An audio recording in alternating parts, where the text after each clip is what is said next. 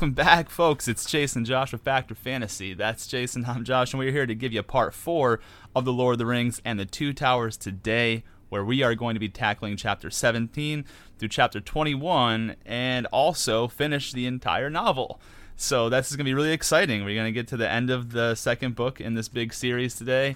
There's a lot of action, there's a lot of uh, unsuspecting players making uh, big moves, I'll say that. And so we're we're excited to jump on in. Before I do, I'll turn the floor over to Chase and let him say a few words. Back in the saddle, baby. Back in the saddle.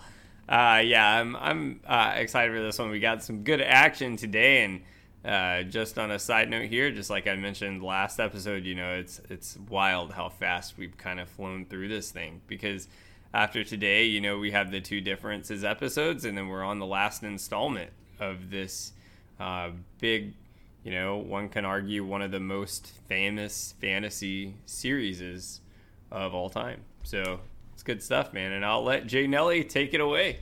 Yeah, absolutely. You're absolutely right. It's definitely, it, it's very arguably the top fantasy fiction franchise that was ever created. So um, it's definitely in the top three if you don't have it your number one you know, maybe one day you know, down the road when we are years and years into this, maybe Chase and I will do a rankings episode of all the fantasy fiction things that we cover and see which one hits number one. That'd be kind of cool. But uh, I, I, I just, you know, I'm biased towards Potter. You've seen my Potter collection, so I feel like Jay Nelly will always have to go to war with me on it. But I'll, I'll try to, uh, you know, I'll try to be more humble and put you know, it's probably a tie.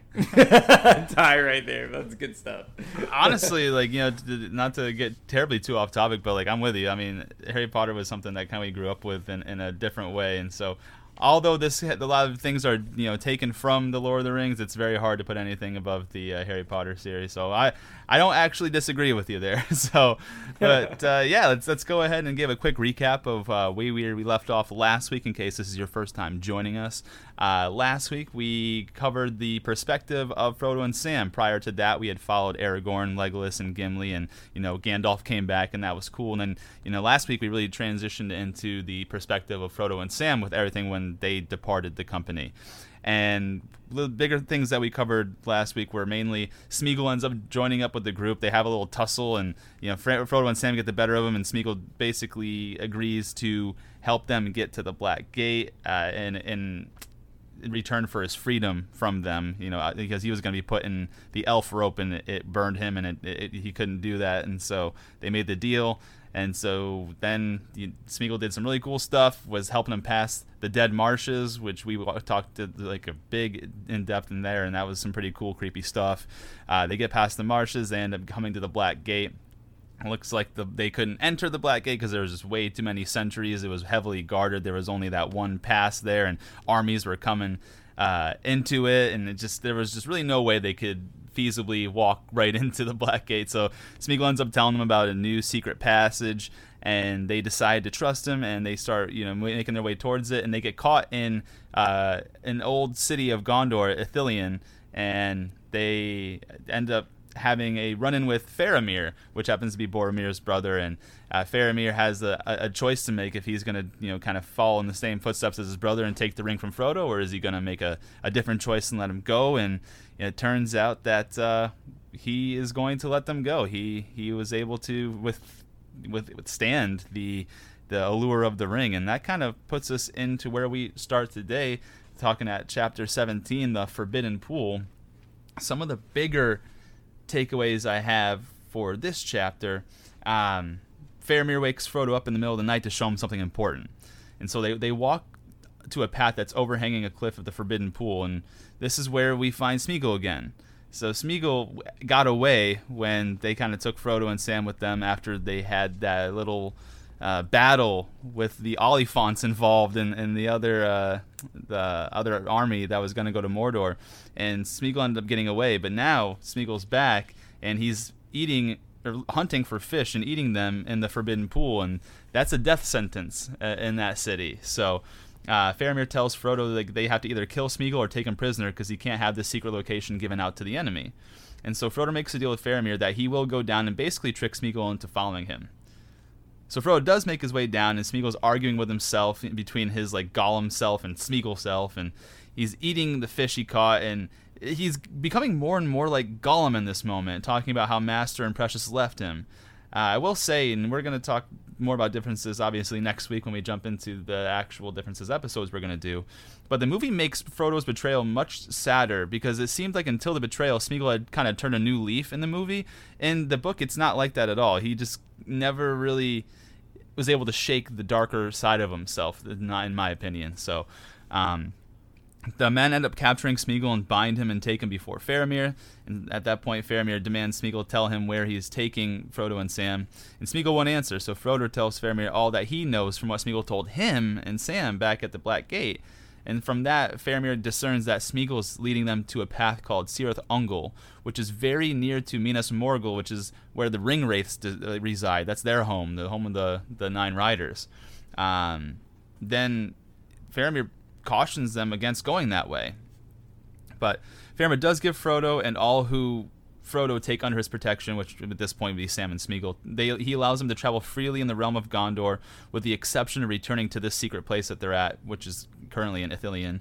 Uh, Faramir repeats the warning to Smeagol that he is under pain of death if he is found without Frodo in the realm of Gondor, and Faramir bids Frodo to have a nice little rest while food is prepared for them to take along their journey. And that's kind of the big takeaways I had from this first chapter. I don't know uh, what takeaways you had, Chase, but I'll let you uh, take it from here.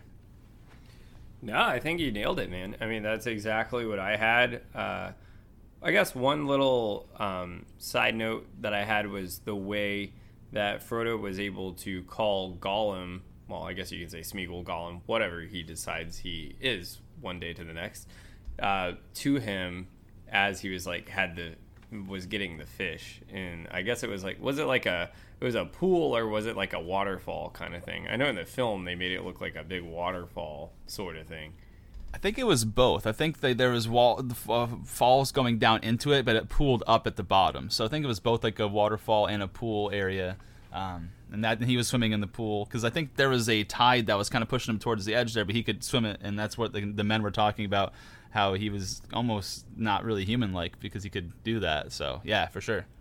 Yeah, uh, but basically, what I was gonna say, just on a side note, was that the way Frodo was able to get him over there, this aids to what you were saying, like how he really couldn't shake that darker side of him in the book. Frodo was only really able to get him over there was because he was using the ring by luring him and saying like the precious wants you to come.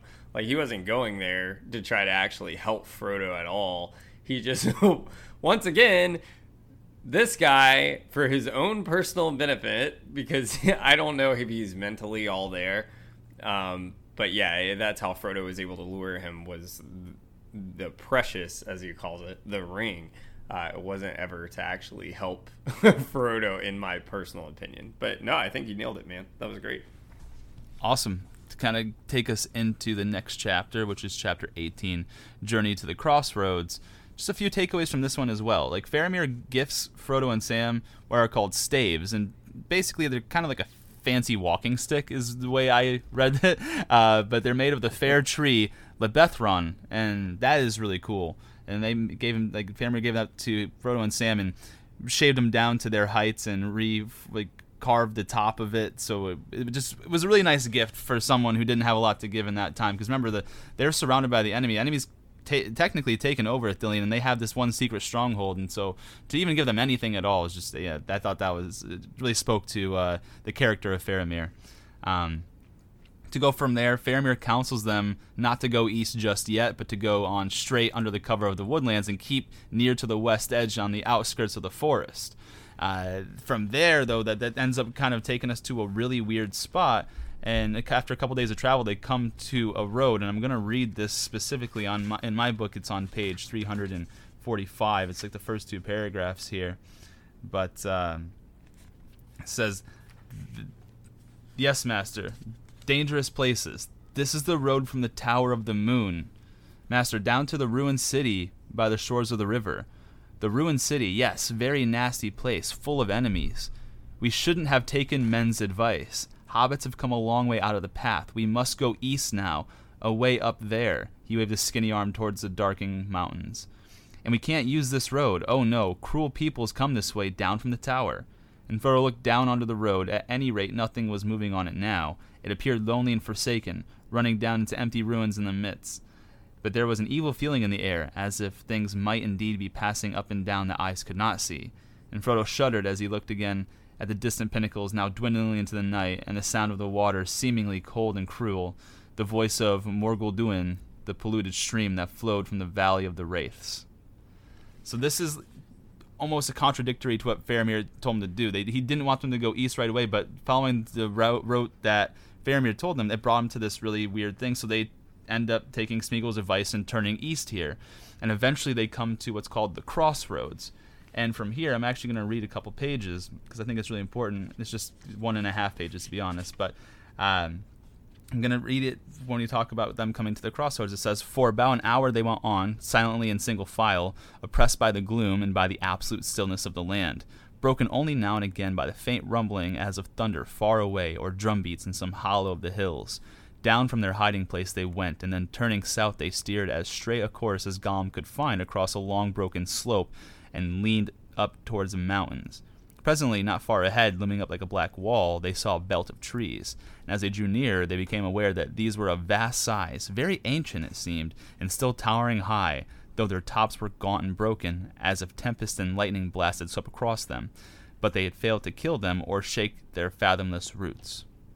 The crossroads, yes, whispered Gollum, the first words that they had spoken since they left their hiding place. We must go that way. Turning eastward now, he led them up the slope, and then suddenly there it was before them the southward road, winding its way about the outer feet of the mountains until presently it plunged into the great ring of trees. This is the only way, whispered Gollum. No paths beyond the road. No paths. We must go to the crossroads, but make haste. Be silent. As furtively as scouts within the encampment of their enemies, they crept down onto the road and stole along its westward edge under the stony bank, gray as the stones themselves and soft footed as hunting cats. At length they reached the trees and found that they stood in a great roofless ring open in the middle to the somber sky, and the spaces between their immense boles were like great dark arches of some ruined hall. In the very center, four ways met. Behind them lay the road to Morannon. Before them, it ran out again upon its long journey south. To the right, the road from Old Osgiliath came climbing up, and crossing, pass out eastward into darkness. The fourth way, the road they were on to take. Staying there for a moment, Filled with dread, Frodo became aware that a light was shining. He saw it glowing on Sam's face beside him. Turning towards it, he saw beyond an arc of boughs the road to Osgiliath running almost as straight as a stretched ribbon down down into the west. There, far away, beyond sad Gondor, now overwhelmed in the shade, the sun was sinking, finding the last hem of a great slow rolling pale of clouds and falling in an ominous fire towards the yet unsullied sea. The brief glow fell upon a huge sitting figure still and solemn as the great stone kings of Argonath. The years had gnawed it, and violent hands had maimed it. Its head was gone, and in its place was set in a mockery a round, rough hewn stone, rudely painted by savage hands in the likeness of a grinning face with one large red eye in the midst of its forehead. Upon its knees and a mighty chair, and all about the pedestal, were idle scrawls mixed with foul symbols that the maggot folk of Mordor used. Suddenly, caught by the level beams, Frodo saw the old king's head. It was lying rolled away by the roadside. Look, Sam, he cried, startled into speech. Look, the king has got a crown again. The eyes were hollow, and the carven beard was broken, but the high stern forehead there was a coronal of silver and gold. A trailing plant with flowers like w- small white stars had bound itself across the brows, as if in reverence for the fallen king, and the crevices of the stony hair yellow stonecrop gleamed. They cannot conquer forever, said Frodo, and suddenly the brief glimpse was gone, the sun dipped and vanished, and as if at the shuddering of a lamp, black night fell.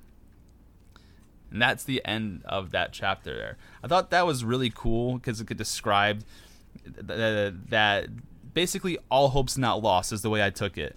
That even though they took the the head off of the statue of that great king, that, that the crown was on it again. And so that's the kind of the, the vibe that i got there is that even though things look really bad not all hope is lost. And those were my big takeaways from that chapter here chapter 18 uh, what were your takeaways? Yeah no that was that was great man. Uh, the only other thing i would say is just one little thing that kind of foreshadows a little bit. We'll, we'll get into in just a minute, but uh, Sam is really suspicious because Gollum's gone again uh, for a big part of this chapter. Like just goes off, so they assume he's hunting for animals. But uh, so just a side note there. But no, you killed it. I'll let you take it away with the next one.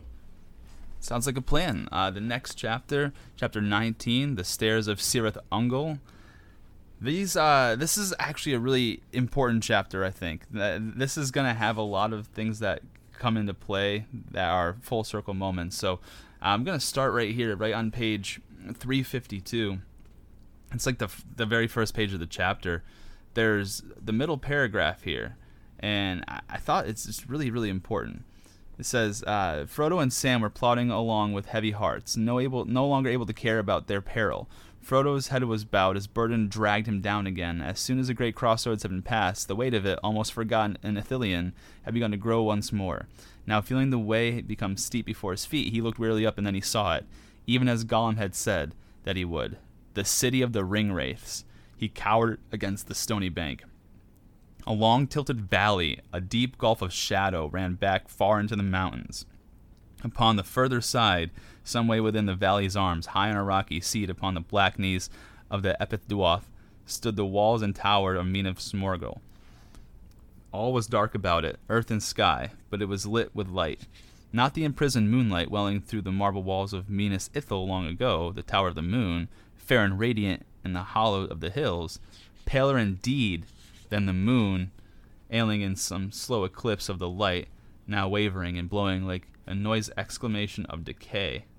A corpse light, a light that illuminated nothing. In the walls, the towers sh- uh, showed like countless black holes looking towards emptiness. The topmost course of the tower revolved slowly, first one way, then another. A huge ghostly head leered into the night, and for a moment the three companions stood there shrinking, staring up with unwilling eyes. And Gollum was the first to recover. Again he pulled at their cloaks urgently, but he spoke no word, and he almost dragged them forward. Every step was reluctant and time seemed to slow its pace, so that between the raising of a foot and setting of it down minutes later, of loathing had passed. So this is like a feeling that they got just from seeing Minas Morgul, and like Minas Morgul again, this is the city of the Ringwraiths, the one of the scariest creatures that walk Middle Earth, maybe outside Sauron himself, and probably close to one of the most powerful. Um, now I'm gonna go ahead and I was I, I also this is another part too. This is almost like something out of a horror film. I wanted to read this next paragraph here on on the same page 353. It says so they came slowly to the white bridge. Here the road gleaming faintly passed over the stream in the midst of the valley and went on winding deviously up towards the city's gate, a black mouth opening in the outer circle of the northward walls. Wide flats lay on either bank, shadowy meads filled with pale white flowers. Luminous these were too, beautiful and yet horrible of shape, like the demented forms in an uneasy dream, and they gave forth a faint, sickening, charnel smell. An odor of rottenness filled the air. From mead to mead the bridge sprang. Figures stood there at its head, carven with cunning in forms of human and bestial, but all corrupt and loathsome. The water flowing beneath was silent its steam, but the vapors that rose from it curling and twisting about the bridge were deadly cold. Frodo felt his senses reeling and his mind darkening, and then suddenly, as if some force were at work other than his own will, he began to hurry, tottering forward, groping with both hands held out, his head lolling from side to side. And both Sam and Gollum ran after him. Sam caught his master in his arms, and he stumbled and almost fell right under the threshold of the bridge. So I just want to read that because that ended up taking a toll on, on Frodo mentally to the part where he almost wasn't himself. His eyes were like rolling, lolling, head you know all shaking there. He was basically drawn to go directly to the tower there in Minas Morgul, which would have ruined the whole journey. He would have taken the ring right to the ring wraiths, and if Sam and Gollum weren't there to pull him back, that's it. That that's curtains, folks. Uh, so I thought that was pretty crazy, and you know that really did seem to me the way that Tolkien described it in those two paragraphs.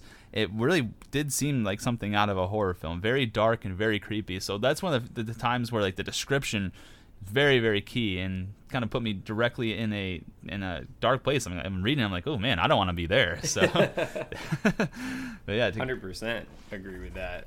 It's, it reminded me of something like the Van Helsing Castle or something like that. That was badass. Yeah, it, it was creepy. So, uh, next thing I, I really noticed here, uh, I'm gonna go into page 355 on my novel, uh, there's there's a break in the page here, and I'm gonna go through this, and there's two pages that I really want to detail because this is gonna be super important about what's what their surroundings are like in this moment, taking the path uh, to where they're they're gonna be going. So it starts here, but it was too late.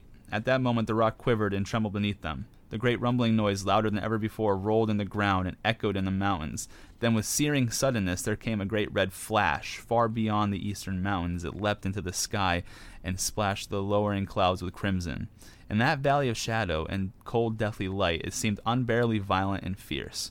Peaks of stone and ridges like notched knives sprang out in staring black against the uprushing flame in Gorgoroth. Then came a great crack of thunder.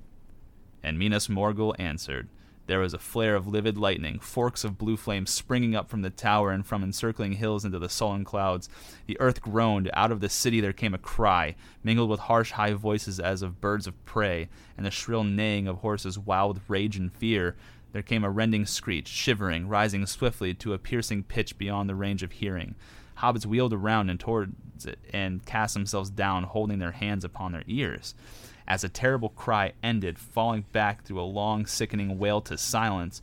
Frodo slowly raised his head. Across the narrow valley, now almost on a level with his eyes, the walls of the evil city stood, and its cavernous gate, shaped like an open mouth with gleaming teeth, was gaping wide. And out of the gate, an army came. All the host was clad in sable, dark as the night. Against the wan walls and the luminous pavement of the road, Frodo could see them, small black figures in rank upon rank, marching swiftly and silently, passing outwards in an endless stream, and before them went a great cavalry of horsemen, moving like ordered shadows, and at their head was one greater than all the rest, a rider, all black, save that on his hooded head he had a helm like a crown that flickered with a perilous light. Now he was drawing near the bridge below, and Frodo's staring eyes followed him, unable to wink or to withdraw. Surely there was the Lord of the Nine Riders, returned to earth to lead his ghastly host to battle. Here, yes, here indeed, was a haggard king whose cold hand had smitten down the ring bearer with his deadly knife. The old wound throbbed with pain, and a great chill spread towards Frodo's heart. And even as these thoughts pierced him with dread, and held him bound as if with a spell. The rider halted suddenly right before the entrance of the bridge, and behind him all the host stood still. There was a pause, a dead silence. Maybe it was the ring that called to the Wraith Lord, and for a moment he was troubled, sensing some other power within his valley. This way and that turned the dark head, helmed and crowned with fear, sweeping the shadows with unseen eyes. Frodo waited, like a bird at the approach of a snake unable to move. And as he waited, he felt more urgent than ever before the command that he should put on the ring. But great as the pressure was, he felt no inclination now to yield to it. He knew that the ring would only betray him, and that he had not, even if he put it on, the power to face the Morgul king. Not yet. There was no longer any answer to that command in his own will, dismayed by terror though it was, and he felt only the beating upon him of a great power from outside. It took his hand, and as Frodo watched with his mind, not willing it, but in suspense, as if he looked on some old story far away, it moved the hand inch by inch towards the chain upon his neck. And then his own will stirred. Slowly it forced the hand back and set it to find another thing, a thing lying hidden near his breast, cold and hard, it seemed, as his grip closed on it, the phial of Galadriel so long treasured and almost forgotten till that hour. As he touched it, for a while all thought of the ring was banished from his mind. He sighed and bent his head. At that moment the Wraith King turned and spurred his horse and rode across the bridge, and all his dark host followed him. Maybe the Elvenids defied his unseen eyes, and the mind of his small enemy, being strengthened, had turned aside his thought. But he was in haste. Already the hour had struck, and at his great master's bidding he must march with war into the west. Soon he had passed like a shadow into shadow down the winding road, and behind him still the black ranks crossed the bridge. So great an army had never issued from that valley since the days of Isildur's might. No host so fell and strong in arms had yet assailed the fords of Anduin, and yet it was but one and not the greatest of the hosts that Mordor now sent forth. So, the reason why I wanted to read that there is, again, really key description, but the Lord of the Nine Riders has an army at his back going into the west. They are in trouble. The good guys are in trouble. And on top of that, another thing here too, and this is going to be a foreshadowed moment a little bit as well. This phial of Galadriel, we I oh, totally forgot about it. And Frodo almost put this ring on and ruined everything and gave up his position to the Lord of the Nine Riders. And as he's trying to do it, he found that phial and it gave him the strength to withhold it. And this phial is going to come up uh, to play here pretty soon as well. So keep keep your uh, your mind set on you know Galadriel's phial. So that, that's a pretty important key piece. Uh, the next big thing that I took away from this chapter is I don't really know if this is a potential plot hole or not, but I definitely wanted to mention it. It's the second paragraph here on page 358 because keep in mind at this point in time Frodo and Sam even told Faramir about Gandalf falling in Moria, like Gandalf dying. And there's just something that's mentioned here that kind of gives me concern. Is, is this a plot hole or is this just him thinking this in totality? I don't know, and I'll ask Chase about it after I read this. But uh, it says Frodo raised his head and then stood up. Despair had not left him, but the weakness had passed. He even smiled grimly, feeling now as clearly as a moment before he had felt the opposite that what he had to do, he had to do if he could. And that whether Faramir or Aragorn or Elrond or Galadriel or Gandalf or anyone else ever knew about it was beside the purpose. He took his staff in one hand and the phial in the other, and when he saw that the clear light was ready welling through his fingers, he thrust it into his bosom and held it against his heart. Then, turning from the city of Morgul, now more than a gray glimmer across the dark gulf, he prepared to take the upward road. So, basically, what he had said there is even if no one figures out what he's done, he still has to do it. But he even named Gandalf as someone else who would be able to know about it. If but how could Gandalf ever know about it if Gandalf's dead? So I don't know if that's like a plot hole there, or if he was just kind of just naming anyone, and even I don't know. So I guess I kind of want to ask you, Chase, what do you think about that? Uh, that's a really good question. Um, because Faramir didn't tell them, like Faramir doesn't even know that Gandalf is back, right? Correct. Yeah. Like, and, and he didn't tell them anything. Did he? No, no. I mean, Faram- Faramir doesn't know. All Faramir knows is what, uh, like, even he guessed what happened to Boromir because he saw the that dream or dreamlike thing where the boat passed with Boromir's body in it, and he found the horn of Gondor. But he had no idea what happened to the rest of the company. Frodo and Sam told Faramir that Gandalf died in in Moria, so he has no idea that Gandalf's alive either. Yeah, I don't. I don't know. I mean, maybe he was just saying. He's just saying words. like well, maybe he was just like saying names of people that would have a chance, but uh, it could be a plot hole. I mean, yeah, that's the only conclusion I can come to. I'm, I'm right there with you, man. That, that's maybe he was just saying words. that, yeah, that's the only other explanation, right? Because they don't know Gandalf's around. Like, so how the hell would Gandalf know if he did it or didn't do it. He's supposed to be dead. So I don't know. I thought that that was something at least worth notating. See if maybe anyone else wants to take a crack at that question. Uh, but yeah, from there, other big parts I have just that they climbed the straight stair and then what was called the winding stair. And then on page 362 here in, in my novel, I'm just going to read the paragraph. Uh, I thought this is pretty important. It says, mm-hmm. uh, starts with Sam's perspective. It says, Yes, that's so, said Sam. And we shouldn't be here at all if we had known more about it before we started, I suppose, but I suppose it's often that way. The brave things in the old tales and songs, Mr. Frodo, adventures, as I used to call them, I used to think they were things of the wonderful folk of the stories went out and looked for, because they wanted them, because they were exciting, and life was a bit dull. A kind of sport, as you might say. But that's not the way of it with the tales that really mattered, or the ones that stay in the mind folks seem to have been just landed in them. Usually their paths were laid, eh, like as the way you put it. But I expect they didn't have they did have lots of chances like us of turning back, only they didn't. And if they had, we shouldn't know because they'd have been forgotten. We hear about those that just went on, and not on all to a good end, mind you. At least not to what folk inside a story and not outside it call a good end you know, coming home and finding things all right, though not quite the same, like like old Mr. Bilbo. But those aren't always the best tales to hear, though they may be the best tales to get landed in. I wonder what sort of tale we've fallen into. And then from there, uh, to continue on, says, I wonder, said Frodo, but I don't know. And that's the way of a real tale. Take anyone that you're fond of. You may know or guess of what kind of tale it is, happy or sad, but the people in it, they don't know, and you don't want them to know. No, of course, sir, of course not. Beren now, he never thought he was going to get that Silmaril from the Iron Crown and Thangorodrim, but he did. And that was a worse place and a blacker danger than ours. But that's a long tale, of course, and goes on past the happiness and into grief and beyond it. And the Silmaril went on and came to Eärendil. And why, sir, I've never thought of that before. We've got, you've got some of the light of it in that star glass that the lady gave you.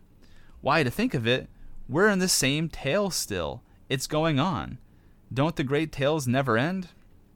No, they never end as tales, said Frodo, but the people in them come and go when their part's ended, and our part will end sooner or later. And then we can have some rest and some sleep, said Sam. He laughed grimly. And I mean just that, Mr. Frodo. I mean plain, ordinary rest and sleep and waking up to a morning's work in the garden. I'm afraid that's all I'm hoping for at the time. All the big important plans are not for my sort. Still, I wonder if we shall ever be put into songs or tales. We're in one, of course, but I mean put into words, you know, told by the fireside or read out of a great big book with red and black letters. Years and years afterwards, and people will say, Let's hear about Frodo and the Ring. And they'll say, Yes, that's one of my favorite stories. Frodo was very brave, wasn't he, Dad? Yes, my boy, the most famousest of the hobbits, and that's saying a lot. It's saying a lot too much, said Frodo, and he laughed, and a long, clear laugh from his heart, and such a sound he had not heard in those places since Sauron came to Middle Earth. To Sam, it suddenly seemed as if the stones were listening and the tall rocks leaning over them. But Frodo did not heed them. He laughed again. Why, Sam, to hear you somehow makes me as merry as if the story was already written. But you left out one of the chief characters, Samwise the Stout-Hearted. I want to hear more about Sam, Dad. Why didn't they put in more of his talk, Dad? That's what I like. It makes me laugh. And Frodo wouldn't have gotten far without Sam, would he, Dad? Now, Mr. Frodo, said Sam, you shouldn't make fun. I was being serious. So was I, said Frodo, and so I am. We're going on a bit too fast, you and I, Sam. We're still stuck in the worst places of the story, and it is all too likely that some will say at this point, Shut the book now, Dad. We don't want to read any more. Maybe, said Sam, but I wouldn't be the one to say that. Things done and over, made into the part of great tales, are different. Why, even Gollum might be good in a tale. Better than he is to have by you, anyway. And he used to like tales himself once, by his own account. I wonder if he thinks himself the hero or the villain. So that's one part I wanted to read there, that passage, and why I thought that was important to talk about is that number one because the, the new live series of the Lord of the Rings is coming out on Amazon here pretty soon, and it talked about the old story of like the Silmaril, like the the that Beren stole the Silmaril from the Iron Crown and Thangorodrim, and like this basically that story's never really ended. That that's kind of right. what they were mentioning here. I thought that was pretty cool. And on top of that, you know, it, it, this is also a good thing of camaraderie where they kind of brought them together. Of they're in this really dark, desolate place, and and they're talking about the story sam's talking about the story as if it's already going to have a happy ending and it kind of makes frodo laugh and it really uh, lets frodo appreciate the fact that sam's here and there's something that happens in the movie that doesn't happen in the novels and i want to talk about that now. I'll talk about that next uh, actually probably in two weeks.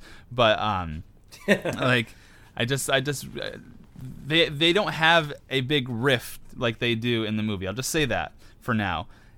Throughout this book, it's just been very much they lean on each other in the, in the dark times, and so I, that's why I thought that moment in there was just really important, and I don't know, it's kind of it kind of made me feel good reading it. Uh, just you know, if you have if you're in a really dark place, it always is beneficial to have one of your close friends there by your side. So I thought that was pretty mm-hmm. cool.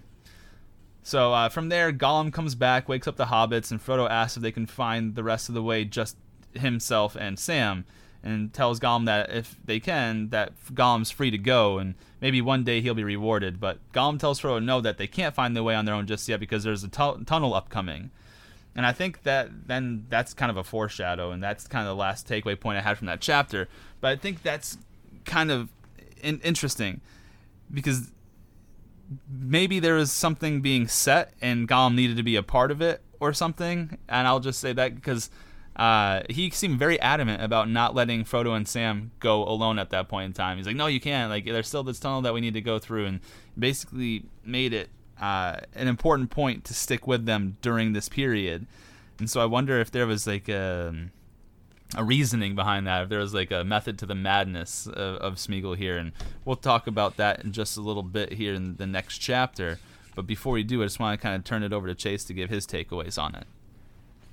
No, it was great. Uh, you had pretty much the same ones I did. Uh, one thing I want to kind of uh, give my perspective on, like when you were talking about the wraiths and if Frodo would put on the ring. Like imagine what that would have done if Frodo would have put on the ring and the wraiths with their army were there. This would be over. Like it's just like Galadriel said, you know, this journey depends on the edge of a sword. If he had put on the ring, uh, Sam and Frodo are great. Like I love Sam and Frodo, but you're telling me two hobbits are going to take on an army of ring wraiths? Good luck. like, that's all I can say.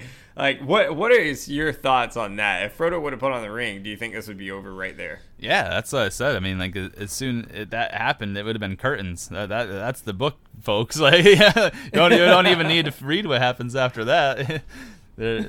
all he's got to do at that point is call his flying steed over, and he just jumps on that, takes it to Mordor, and Sauron's got the ring, and Middle Earth is covered in darkness till the end of time. So, uh, yes, definitely would have been would have been over at that point for sure. Absolutely. Um, and uh, yeah, no, I think I think you nailed everything on that one. I guess uh, one side note before I send it right on back to you is Gollum. I do think yes, he's a piece of shit, but he is pretty funny. I like how he does call because you can tell he's very biased towards one hobbit versus the other and he always calls sam the stinker hobbit. Where is stinker hobbit? And it was just uh, hysterical and he's always telling frodo where's the one that smells? Even though of course like gollum is the one that's eating raw food and jumping in rivers with dead animals and shit. so I mean, I just find it funny, um, you know, because I gotta stick up for my boy Sam. But I mean, you know, uh, he is pretty funny. I will say that he is pretty funny, and I'll send it on back to you, man.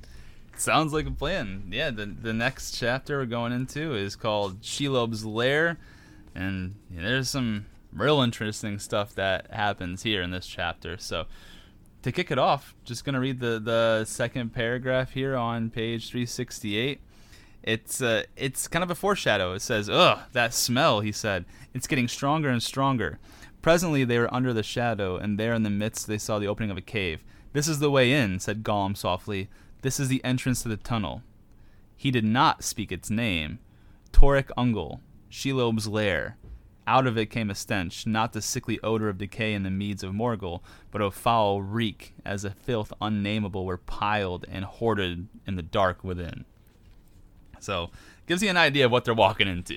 That's uh, that was pretty cool part there to, to, to talk about. So, next big takeaway I have is they obviously they enter that tunnel and they continue on for a good amount of time until they come to a fork and they look to Smeagol for guidance, but realize Smeagol's nowhere to be found.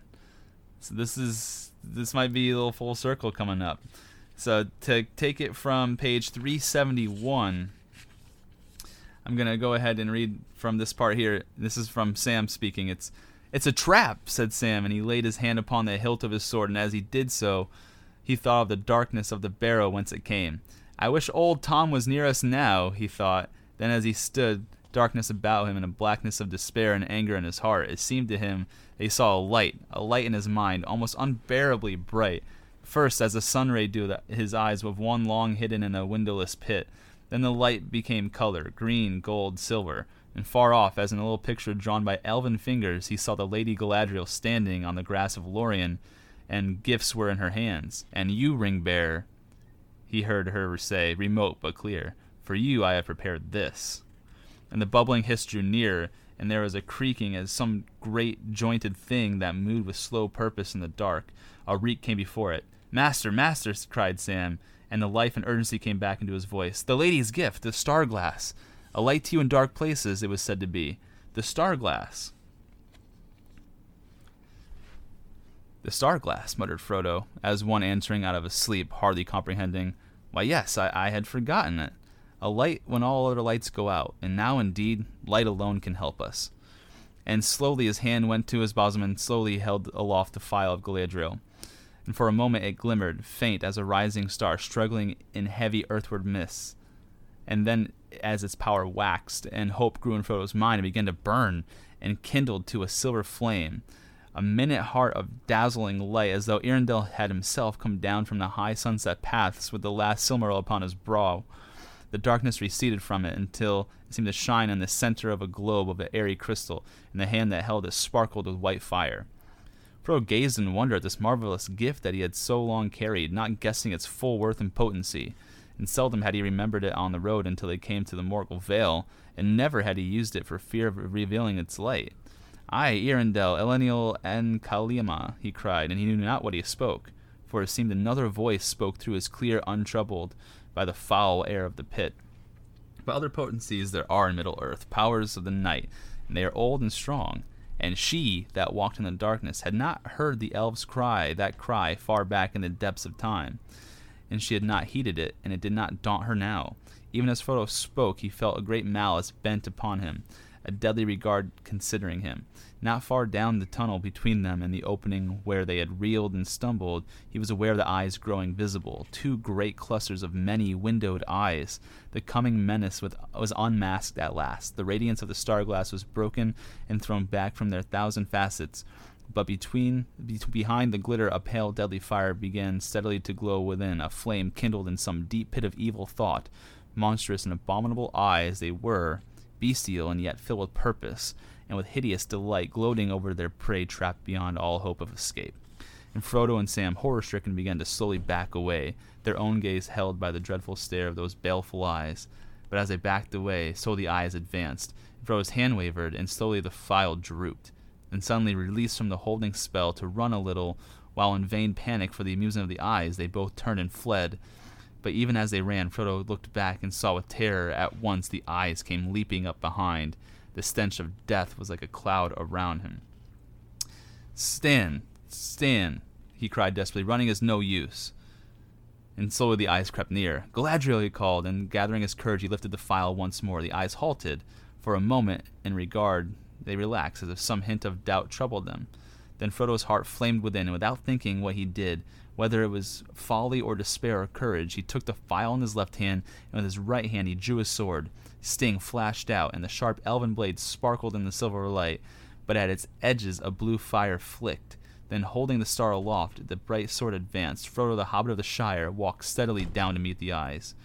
They wavered. Doubt came into them as the light approached. One by one, they dimmed, and slowly they drew back. No brightness so deadly had ever affected them before. From sun and moon and star, they had been safe, underground, but now a star descended into the very earth, still approached. The eyes began to quail. One by one, they all went dark. They turned away, and a great bulk, beyond the light's reach, heaved its huge shadow in between. They were gone. Master, master, cried Sam. He was close behind, his own sword drawn and ready. Stars and glory, but the elves would make a song of that if they ever heard it. And may I live to hear them tell it and hear them sing. But don't go on, master, don't go into that den. Now is our only chance. Let's get out of this foul hole. As so back they once turned, first walking and then running. As they went, the floor of the tunnel rose steeply, and with every stride they climbed higher and above the stenches and the unseen lair. The strength returned to limb and heart, but still the hatred of the Watcher lurked behind them, blind for a while, but undefeated, still bent on death. And now there came a flow of air to meet them, cold and thin, opening the tunnel's end. At last it was before them, and panting, yearning for a roofless place, they flung themselves forward, and then in amazement they staggered, tumbling back. The outlet was blocked by some barrier, not of stone, soft and yielding it seemed, yet strong and impervious. Air filtered through, but not a glimmer of any light. Once more they charged, and once more they were hurled back. Holding the phial aloft, Frodo looked, and before him he saw a grayness in which radiance of the star glass did not pierce, and it did not illuminate, as if it were a shadow that being cast by no light, no light could dissipate. Across the width and the height of the tunnel, a vast web was spun, orderly as some as the web of some huge spider, but denser woven and far greater, with each thread as thick as rope. So this is the, what's kind of stopping them from being able to escape now. They were able to get away from Shelob at first because that phial like blinded her. So the gift of Galadriel really, really kind of was paid its way in, in its worth there at that point in time. But now they're about to get out. Unfortunately, the exit is blocked by these cobwebs, these spider webs, and it even said like these these webs were as thick as rope. That's crazy. So definitely wanted to mention that there. Uh, so they start trying to cut at the rope. Well, not the rope, the the webs that were as thick as rope. They start cutting at the webs, and Sam's sword it didn't fare well against webs at all. Like kept turning his sword away, but Frodo's sword Sting, which is an elven forged blade, was able to cut through them. And so, I'm gonna read this little part here. This is from Shelob's perspective, I guess. This is a little bit about her backstory. It says, There, age long, she had dwelt, an evil thing in spider form, even such as one of old had lived in the land of the elves in the west that is now under the sea. Such as Beren fought in the mountains of Terror and Doriath, and so came to Luthien upon the green sward amid the hemlocks in the moonlight, long ago. How Shelob came there, flying from ruin, no tale tells, for out of the dark years few tales have come.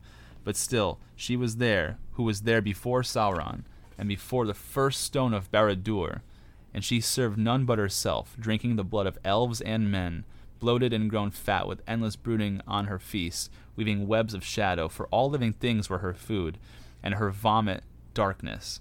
Far and wide, her lesser broods, bastards of the miserable mates, her own offspring that she slew, spread from glen to glen, from the Ephel Duath to the eastern hills, to Dol Guldur and the fastness of Mirkwood, but none could rival her, Shelob the Great, the last child of Ungoliant to trouble the unhappy world. That's a little bit about Shelob's backstory. So basically, she's the queen of the spiders. That's how I kind of took that to mean there. And it said that all her offspring scattered throughout the world, but none were as great as her. She she's the uh, the last of child of the Ungoliant to trouble the unhappy world. Is the last sentence there. So she is malice and power and darkness engulfed in a spider form. And she takes it out and eats uh, elves and men to uh, her delight. So just wanted to kind of really detail a little bit about Shelob.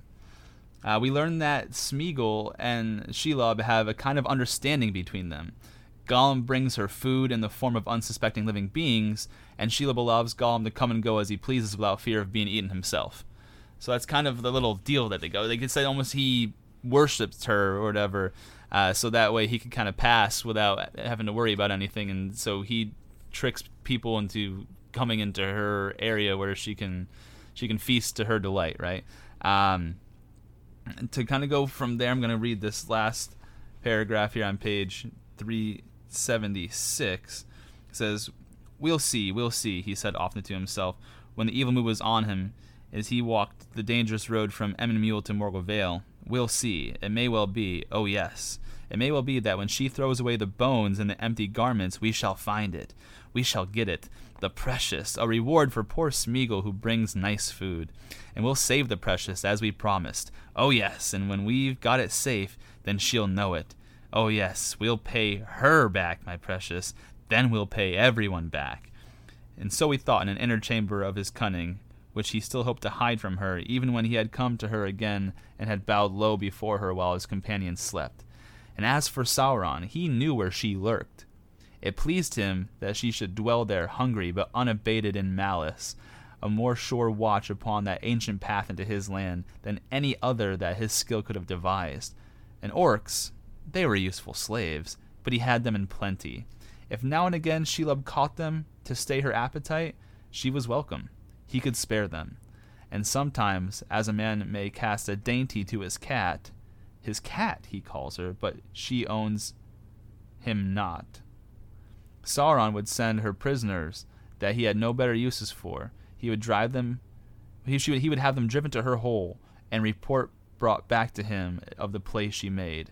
And so they both lived, delighted in their own devices, and feared no assault, nor wrath, nor any kind of end to their wickedness. Never yet had any fly escaped from Shelob's webs, and the greater now was her rage and hunger. So that's kind of cool to talk about there for a second as well, is the fact that Sauron knows about Shelob and uses her as a basically uh, another guard, like a bodyguard to his lands. The, the she's the last real thing that could stop anyone from getting into Mordor through the secret passage. Uh, but she doesn't. He doesn't own her, and she is of her own volition. She doesn't do things on his orders. That she lives her own life, but they are both evil in nature, like separate. But he uses her, and she gets benefits from it from the food that he'll have brought, so that way she kind of stays doing what she's doing. So uh, I thought that was kind of cool that the two evils they know of each other, they kind of stay in their own lane, but they have a level of understanding as well. So definitely thought that was worth talking about.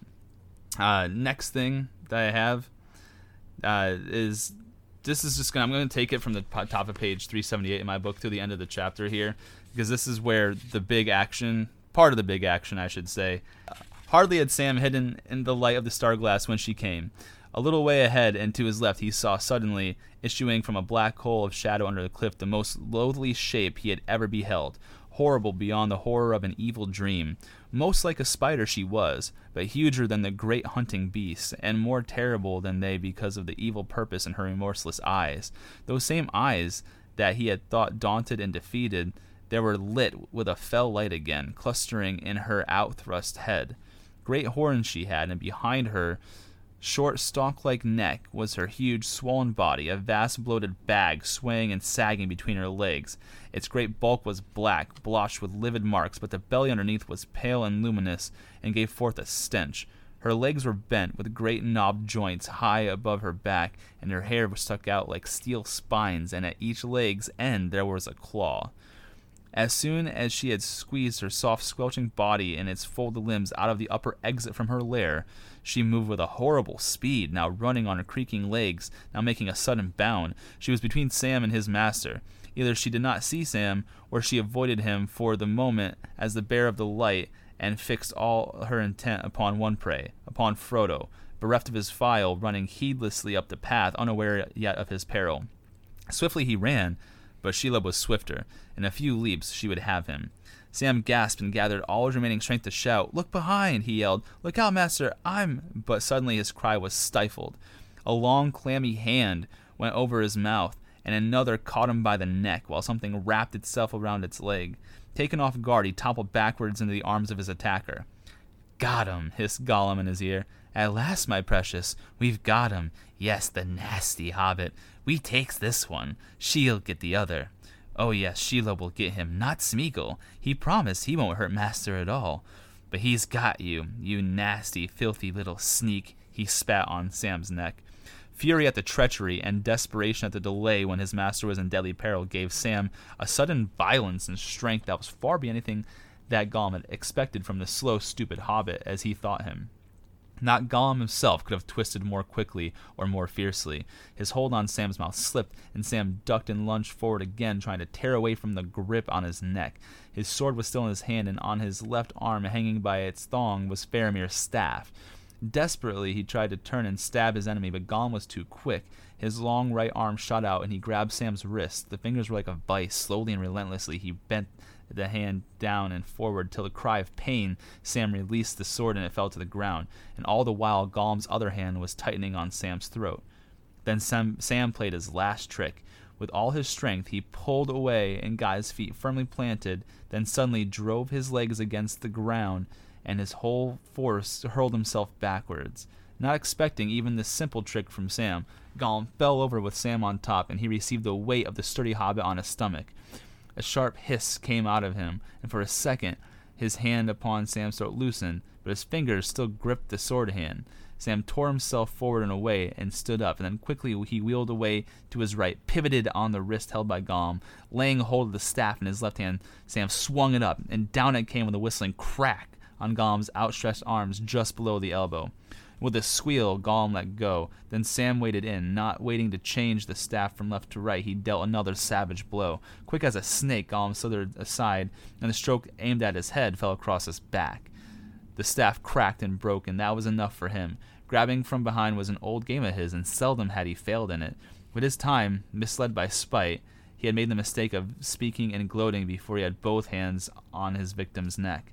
Everything had gone wrong with his beautiful plan, since that horrible light had so unexpectedly appeared in the darkness. And now he was face to face with a furious enemy, little less than his own size. This fight was not for him. Sam swept up the sword from the ground and raised it. Gollum squealed, springing aside on all fours. He jumped away in one big bound like a frog. Before Sam could reach him, he was off running with amazing speed backwards towards the tunnel. And sword in hand, Sam went after him. For the moment, he had forgotten everything else but the red fury in his brain and the desire to kill Gollum. But before he could overtake him, Gollum was gone. And then, as the dark hole stood before him, and the stench came out to meet him, like a clap of thunder, he thought of Frodo, and the monster smote upon Sam's mind. He spun around, rushed wildly up the path, calling and calling his master's name. He was too late. So far, Gollum's plot had succeeded. And that is the end of the chapter Shelob's Lair. And so the uh, the real climactic action part of this was we got a little showdown between Sam and Gollum that was really built up along the way. Sam never really trusted Smeagol. Smeagol always disliked the way Sam uh, disregarded him as a as a creature and never really treated him with any sort of respect or dignity either. And the animosity finally built up, and so Smeagol, like he said, he kept his promise. He himself wasn't going to hurt his master, but he made no promises about Sam, and he went to uh, went to take out Sam, and Sam was able to uh, survive and get Gollum to you know run away in a you know pretty much. Uh, but this whole time, Shelob's had her way to get to Frodo, and we're gonna see, you know, if this is gonna be, if he's gonna be just too little, too late at this point in time going into the next chapter. But before we do go into the next chapter, I'll turn over to Chase to give his takeaways on what we just uh, went over. Yeah, man, uh, Gollum's a little piece of shit. Nasty, you little sneak. Malice in the Chalice, by the way, man. Malice in the Chalice. So I got two questions for you, and these are the rules. I can talk about any topic I want, but I'll keep it on Lord of the Rings here. But two questions, and we've talked about this before when we did Harry Potter. Who do you think would win, Shelob or Aragog? And speaking of the fellowship that's now broken, if you could pick your own fellowship and it was kind of like a draft, so no one had to say whether or not they could go, based on characters just in this book, who would you choose? Would you have replaced anyone based on the decisions we've seen that the fellowship has gone through and now it's broken that hopefully it wouldn't break and maybe they could have stayed closer together and made different decisions and everything would have been smooth sailing to destroy the ring. So the f- first question was who I thought would win in a one-on-one spider fight between Aragog and Shelob. And that's tough because I don't really know too much about what Aragog's capable of. I, I we, we saw quickly, especially when it came to like the Chamber of Secrets, uh, he has a whole family with him. So if it's one on one, it's different. But like if you got the whole family there, that's gonna be tough to overcome for Shelob. But if it's just a one on one battle here, I probably do take Shelob because she's just really evil, and it seems that she kills without any sort of uh, discrimination. You know, it said that she kills elves and kills men and eats them, and I'll say elves are generally pretty strong individuals. Most of them are very hard to mm-hmm. kill. So if this spider is able to kill and eat elves, uh, I and Aragog couldn't even really kill children. Um, like well played. I couldn't stop a car. right, couldn't stop a car. Like I, I like to give the advantage towards Shelob.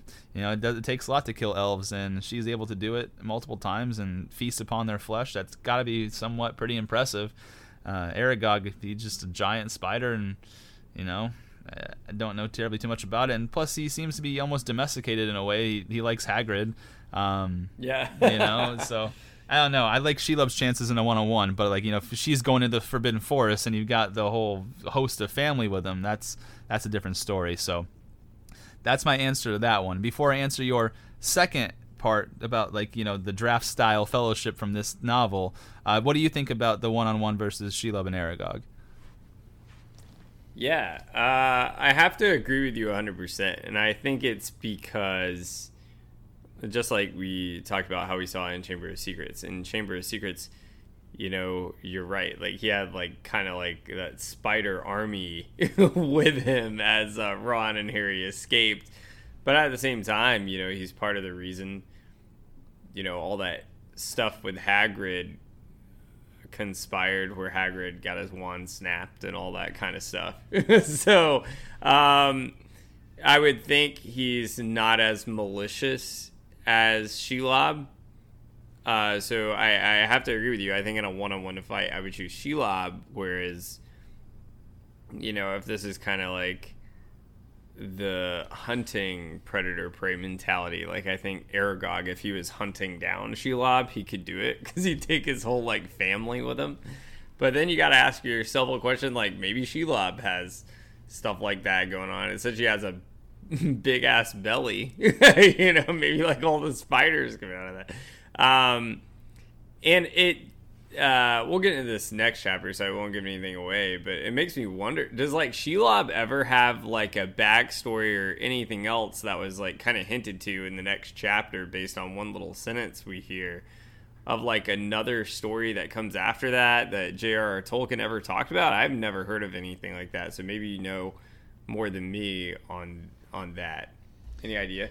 No, this the only thing I read about that backstory was just in the chapter we just went over. Um, talking about how she's been there before Sauron, before the tower, like we said, before one brick of Barad-dûr is laid, which is the tower of, of Sauron. So she's been there forever, uh, but I don't really know too much about her backstory and you know how she came to be, where and who she is today. And even said, you know, I, am pretty sure. Let me see if I can find that exact uh, that point in time because that's it's really important there when we talk about it, it this is right here, I'll read it one more time. It says, There age long she had dwelt, an evil thing in spider form, even as once of old had lived in the land of the elves in the west, what is now under the sea. Such as Beren fought in the mountains in, of terror in Doriath, and so came to Luthien upon the green sward amid the hemlocks in the moonlight long ago. How Shelob came there, flying from ruin, no tale tells. For out of the dark years, few tales have come, but still she was there, who was there before Sauron and before the first stone of Barad-dûr and she served none but herself, drinking the blood of elves and men, bloated and grown fat, with endless brooding on her feast, weaving webs of shadow. For all living things were her food, and her vomit was darkness. Far and wide, her lesser broods, bastards of the miserable mates, her own offspring, that she slew, spread from glen to glen, from the Ephel Duath to the eastern hills, from Dol Guldur in the fastest of Mirkwood, but none could rival her, Shelob the giant, the last child of Ungoliant to trouble the unhappy world.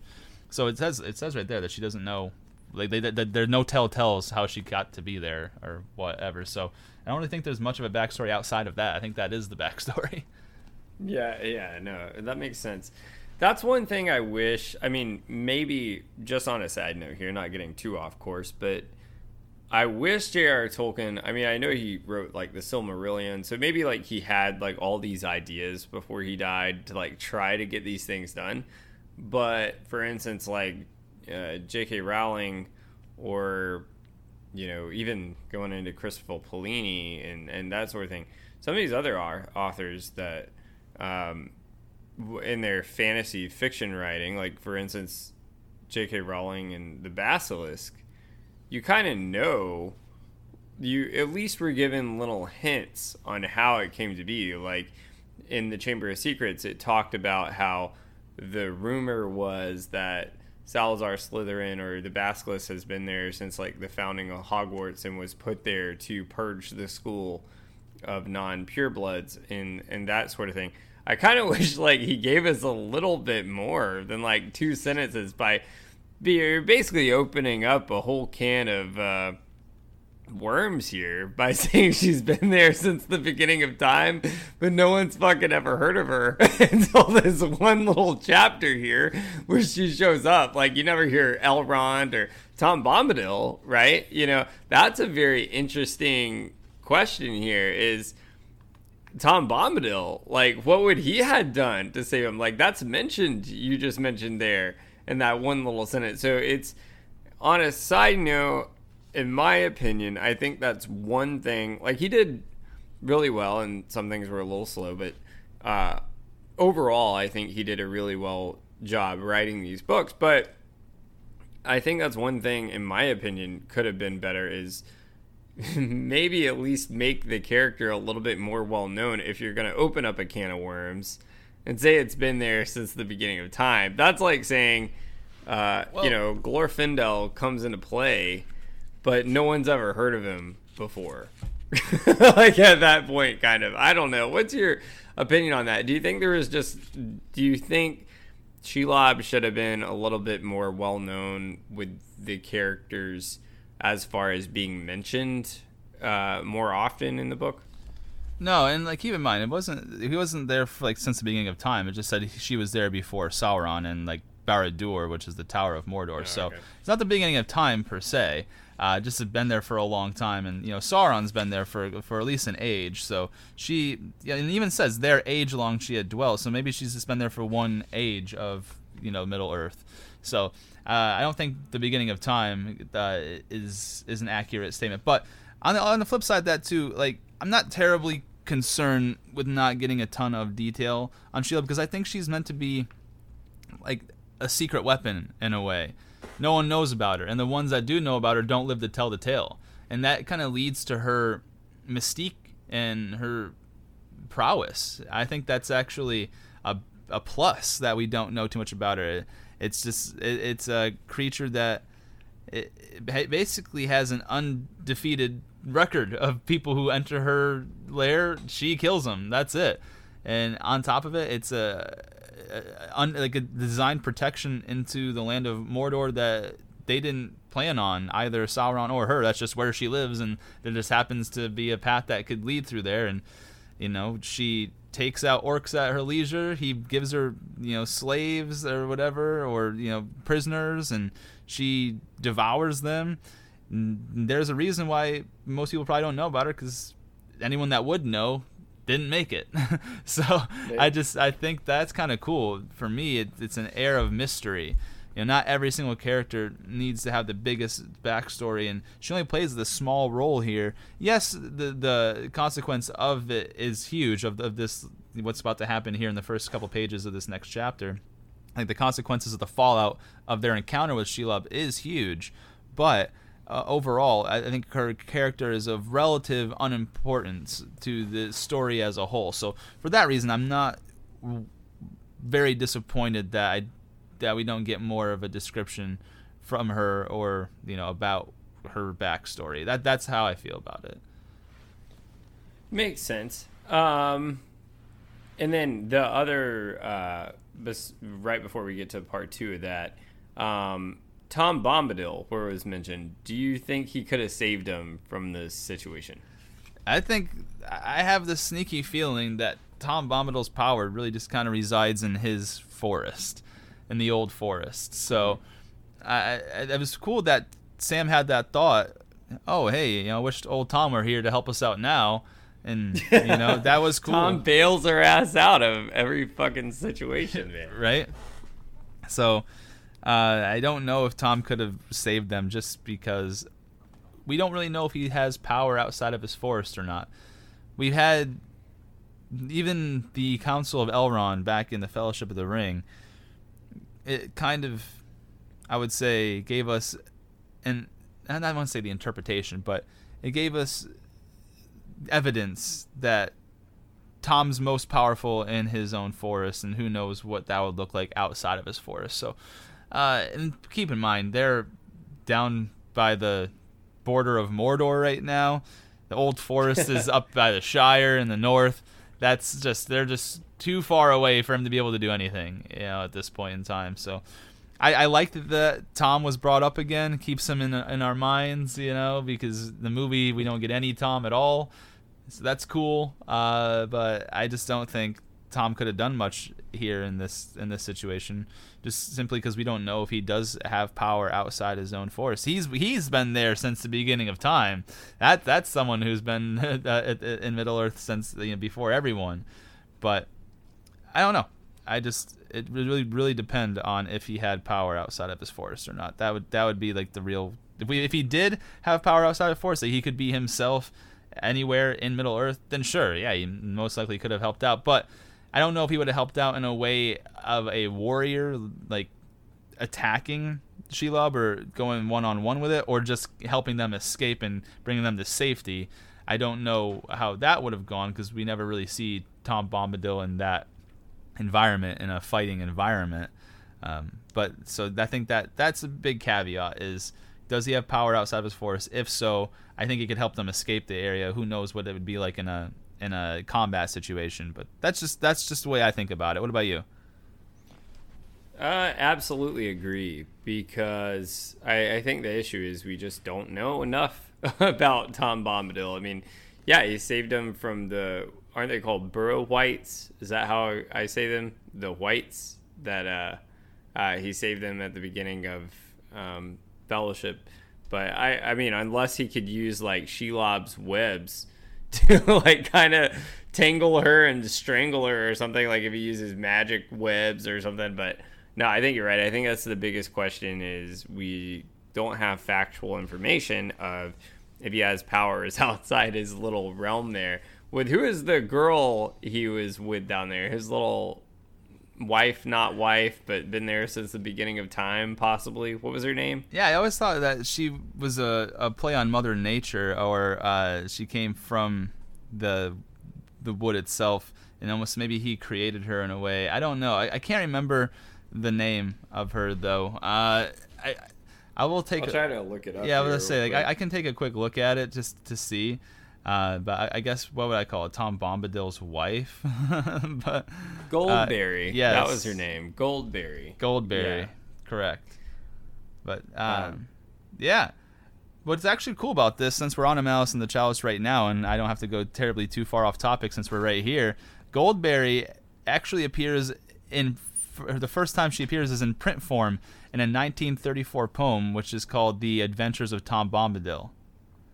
So she's known as the River Woman's daughter, and she appears as the wife of Tom Bombadil. So uh, that might be something worth finding. That 1934 poem, "The Adventures of Tom Bombadil." Maybe we'll get a better idea of who he is. That's that's a work that J.R. Tolkien wrote. Maybe we'll do a little uh, side thing on that on one of our social pages. That's pretty cool thing to to take a look into. Yeah, man. Yeah, that's good stuff. We'll have to have to look into that. That's good stuff. Um, okay, part two of that question uh, before we throw this bad boy to the Shadow Realm, so we don't get too off topic. Uh, based on we've seen how this hasn't exactly gone according to plan for everybody. If you could choose your fellowship, and this was out of the characters in this book, so as much as I would love to take Daenerys Targaryen with Drogon and have her burn down the entire army of orcs, it, that's not realistic. you can't do that. But out of the characters in this book, and they didn't have a choice. So this is like the draft. like you're going into World War II, man. World War Three, right? You know, this is the end of the world. So people are getting drafted here. No burning draft cards. You can choose any character out of this book, except for we'll leave Tom Bombadil and Goldberry out because we just talked about them. So leave them out. They're not your get out of jail free cards. You can choose whatever fellowship you want. And is it nine people in the fellowship or something like that? Yeah. How many people are in the fellowship? It's nine. Nine. Okay, good. I thank the Lord I had that right after we just spent, you know, we're already a month and a half, two months basically into this. um, okay, so choose whoever you want. And how would you deviate from the original plan that the fellowship had? And if you are going to deviate from it, what's your plan that's different now to how to get the ring to Mordor? And who are you going to choose? Can I take it from both like all the novels or just the two towers? Like, can I also use it like characters that are found in Fellowship of the Ring, or are we just doing the two towers? Oh no, you can choose any character in the Lord of the Rings series. So I prefer you not to do the Hobbit or anything, but anyone from like Lord of the Rings. Okay, so we've got nine. Um, obviously, we're we're gonna assume that Frodo has to be there, right? He we have to assume that he's the ring bearer because I don't believe anyone else is gonna be able to hold the ring. So if we take that slot and already set it to the side, and Yeah, we'll we'll do that. That's a good idea. So Frodo can't be changed, but anyone else kind of in that group. cool. So then I would probably uh, Gandalf would be my number one draft selection for sure. Um, and they would be forced to to to take part in it. Man, um, if they're forced to take part in it, I would probably also take Elrond. He was a very strong warrior in the First Great War, and he's got a lot of knowledge that could be super useful. He just kind of stayed out of it. um, maybe he didn't really think that there was much hope in it himself, or he had to guide his own people and was worried about his own people. But if he had no choice, and I got to pick whoever I wanted from the series, uh, Gandalf would be number one. Elrond would probably be number two. Aragorn number three. Um, I'll take Legolas. I still liked him with his. He's got uh, some cool accuracy with that bow. He's done a few really amazing things. Thing is, is that I don't know if I would need another elf if we've got Elrond. That's the only. Yeah. That's the only part where I'm like, mm, is it even worth it? So, we'll we'll we'll leave him here now in case, and just in case there's anyone else, I'm just like, ooh, really really need to have them in there. Maybe I'll swap out Legolas. But as of right now, Legolas is my fourth guy. Um,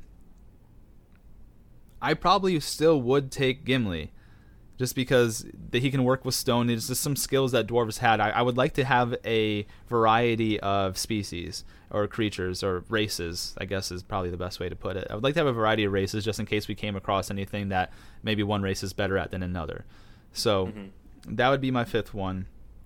I will say I probably would leave Merry and Pippin out.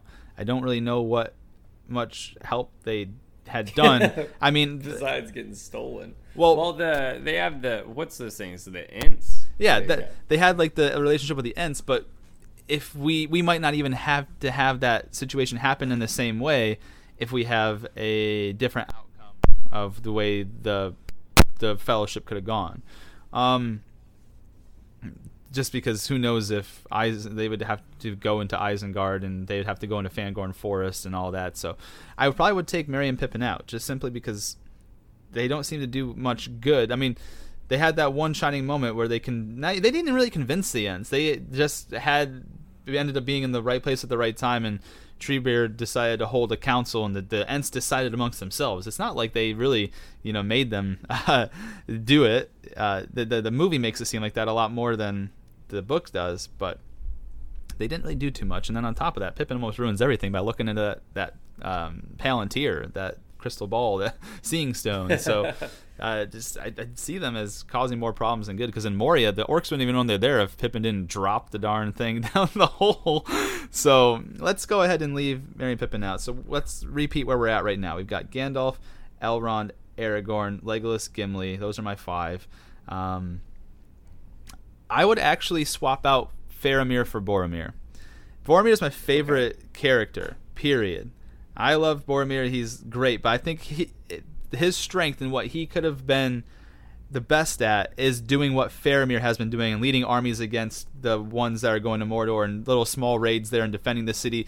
That is his bread and butter. He's a great warrior. He was considered one of the mightiest like men in Gondor. Some people consider him the greatest man in Gondor, and I think he he obviously showed he's more about action than than thought. He will do you know like act first, think later, and it ended up kind of coming to his own demise when he tried to take the ring from Frodo. We saw what Faramir was able to do. He was able to to rationalize it, think through it, realize that there's some things that aren't worth it.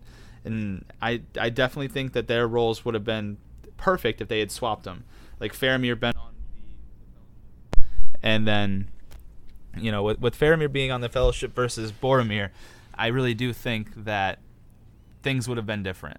I really think that um, Boromir would like Faramir would not have tried to take the ring. Maybe it could have attempted to corrupt him at some point in time. I don't know, but he seemed to have just a, an air of indifference about the ring. He didn't want to see it. He didn't want to talk about it. He he just was when he learned what it was, he was just like, "Oh, so I was right." Like I, my in my guessing, I was close to the mark that you guys have something of power, but I think that Boromir would have been much better served just defending Gondor and leading army raids out and fighting the enemy in a uh, battle type situation. That was his bread and butter. So I would switch them out, take out Boromir, add Faramir, and then so that puts me at six, and then Frodo would be seven.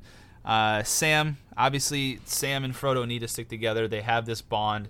Uh, that they don't go one without, and obviously we see the story that what's about to happen now, and I won't get into it and talk about the chapter that will last. We'll finish off here, the last chapter of the Two Towers. Sam has a big purpose, and he's there through Frodo, with Frodo through everything. So I'm gonna keep Sam in there, and I've got one more spot that I can add one more person. Let's go ahead and um. Whew. See, I don't want to. No, I don't think that would be a good idea. Um.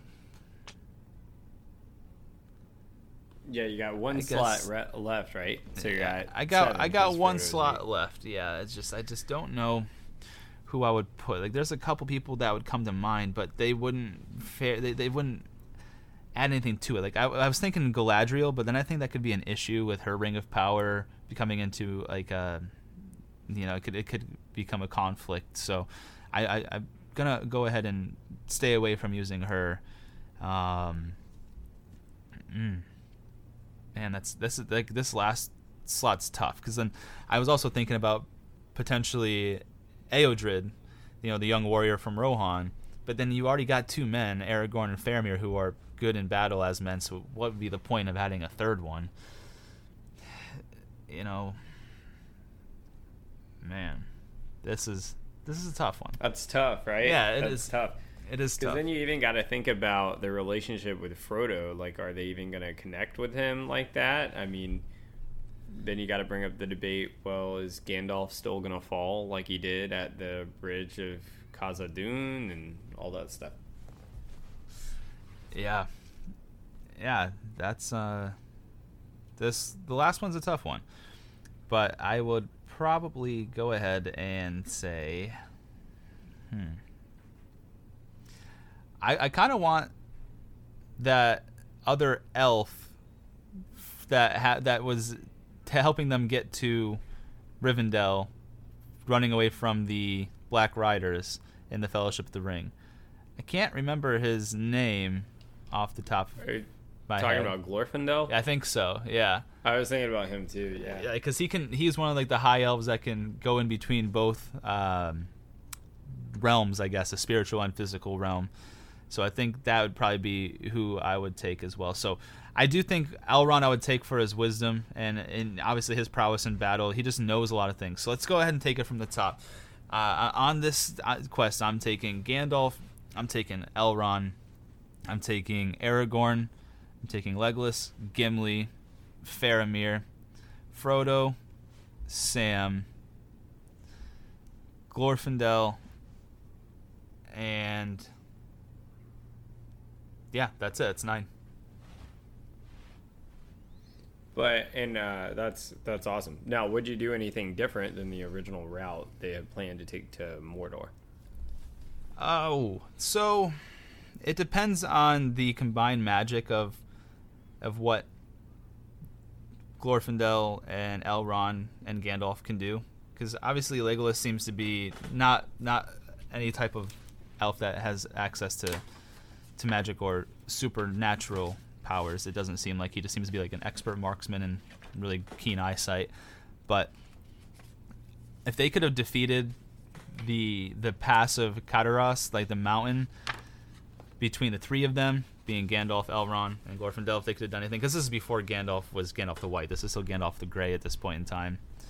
Um, I think I probably still would have stayed the course, and yeah, I don't think I would have done much different on that end. But I do think what I would have done differently is I don't think I would have split at that that juncture. And maybe they wouldn't even needed to split at that juncture either. You know, if, if Boromir didn't try to take the ring and cause a bunch of chaos, because I don't think anyone in that in that party would attempt to take the ring, and I think that's the biggest key. If we could stop someone from trying to take the ring, we can keep the party together for a lot longer. And then maybe that's that's the, way, the one difference here. I would try to figure out a way to enter Mordor, maybe not going through the marshlands and all that, and having to get Smeagol involved because I I think getting Smeagol involved really led it to a, a tough route. I would probably go to a different way. Maybe I would go around Gondor. Um, yeah, that's I, I that's a probably. Well, even that's kind of that's kind of sketchy too. So I'm trying to take a look at this map here that they have in the books, and I, I love the fact that they have a map in here. Um, yeah, I was looking at that too. That trying to figure really out exactly how I would want to do this. So honestly, because I can see where you can see where it starts branching off, where the you can see where the dead marshes are and then you can also see where Minas Tirith is. Uh, um, it's kind of you can go either way there. And so what I might even think to do is I might go ahead, go to South Gondor, and then take the the, large sea, and maybe take a boat to the back end of Mordor and try to uh, approach it from this. I guess you can call it. At that point, it would be maybe the south of Mordor, and then like where there's like the mountains kind of come to an end where the, the meets the sea. I think that's kind of how I would probably do it. Just it seems you would kind of circumvent everything. Uh, that that'd probably be my first idea, and then maybe you at that point in time you could split it and kind of you know so that way not all of them are in one spot. So maybe like four of them go through the sea on, on one boat and the other maybe do a delay or just end up at different areas. So that way it's not a bunch of people going up all at once in one big straight line. You can have some deception to that as well. That's what I would probably. Yeah, I think that's what I would do. I would take two boats. I would go to the south of Gondor, through the sea, and come and try to approach Mordor from the rear, where there's not, where they're not as strong, and where Barad-dûr is not looking, because Barad-dûr is not looking behind itself. Um, I'm I'm looking at the map right now as I'm going through this. Barad-dûr is is really close to the Black Gate. It's actually it's pretty close, very very close to the Black Gate, which is all the way at the front. Um, you know, facing Minas Tirith, facing um, Gondor. So that's probably what I would do. I think so. Um, Here, yep. Here's a question: Do you ever risk just climbing those instead of going through Minas Morgul? Um, do you ever risk just climbing over the mountains of the plateau of Gorgoroth, and then you can kind of come in the back way of where Mordor is, and you you can argue that it might have the same effect as Minas Morgul, but then they wouldn't have had to encounter Shelob. Well, that's what I was saying. I wouldn't even even go to that part. I would, if we went down from the what's it called, the Lothlorien, the the forest of Lothlorien, and came to the same spot, the the Falls of Rauros, which is where Boromir was was killed there, right right past Emyn Muil.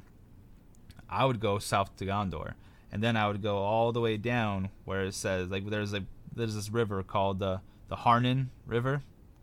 Mm-hmm. I would go ahead and take a boat from right around that area and circumvent this big large sea and maybe approach Mordor from the back end where there's no mountains. Unless that's not a sea. And then at that point, because it says near Harad, and Harad is another type of people who end up coming and helping Mordor, but they go through the Harad Road.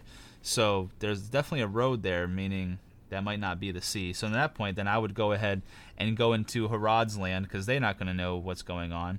That's what I would do. Then go up right where it says like Khand, right behind Khand and try to approach Mordor from the south. I think that's the way I would yeah. go about it. Yeah, that's how I would do it. That's really good. Where's the mines on this um, the, map here? Because I'm looking from where the Shire is and going over to the right, where you have uh, Mirkwood and all that stuff, and then on the bottom is Rohan. So the mines. So Uh, I'm looking from Lorien. It's right At that point, where's it's right above Lorien. It says Moria Gate.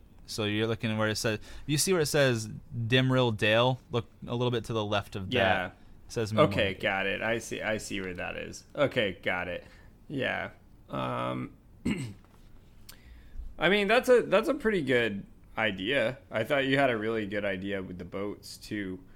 Um, looking at this map, I almost think like the marshes was like a stupid idea, but I mean, I guess that's all they can really do because it's so guarded. I guess is the idea, but here's kind of um, who I would take. So, do you want me to tell you my list? Yeah, let's, let's jump into yours. So, I'm basically gonna build an army of fucking elves. That's what I'm gonna do because elves are the shit. so let's dive into it. Glorfindel, he's just being fucking taken because he's Glorfindel. He's been there since almost like the beginning with the Silmarillion. He's been through this shit, saved their ass at the ford. But here's why I would take Glorfindel is because if you look at the map here, the old ford, as long as you could actually here here's e- way easier said than done, of course. But let's start at the Shire here. If you can make it from the Shire, go through the Old Forest like normal, just like you did with Tom Bombadil, take the east-west road as long as you can make it past the Wraiths. You could actually then take this last bridge here, go all the way up to where Rivendell is, like they are, where the Fellowship starts. And then if you can take technically this technically the ford if if you can ride down the Bruinen, is that even possible? But technically, you could ride down the Bruinen all the way to uh, where Ninilith is, and then if you could cross over Glanduin, you can still get to the Moria Gate, go through the mines like normal, and then take Lorien like they did, and then just take the Great River all the way down on a boat down to Mordor, climb out the back over to where. Uh, here's what I would do: I would skip the marshes, but I would probably. I would just risk it with a big ass army and then take Induin right there instead of going through the actual marshes. But I would just take that river literally all the way down to Minas Tirith, ride back up almost like if you're doing a check mark, and then go through Induin and then try to make my way down to Mordor that way. So I'm taking Glorfindel because you can ride that fucking old Ford all the way down. He's shit. He's an elf. Number two, who am I taking? Gandalf. Gandalf, not only the gray, but you have Gandalf the white. He's going to be, whatever happens in that mines, that's why we're going through the mines, because, sorry, sacrifices have to be made, and we got to have some more power here. So he's going to come back as Gandalf the white. So that's Gandalf the white, and we got Glorfindel. Third on my list. Of course, I'm taking Legolas. I just don't know why you wouldn't. He he even speaks Elvish, just like the normal elven species. Sindarin, he's the best with a bow. Remember when he shot that guy in the mine? How do you think you make it out through the mines? He shot an arrow through Nork's head. That's three. So you got Glorfindel, Gandalf, and you have Legolas. Who else am I taking? Just like you said, Elrond. He's been there since the beginning of time. I just don't know why he wouldn't. I just don't really understand why. He actually was there when a Isildur fought. He knows the history of how to get into the Black Gate. So that's where it's going to help when you make it way make your way all the way to the back of Mordor there. So that's we're already stacked. We already got a stacked stacked army.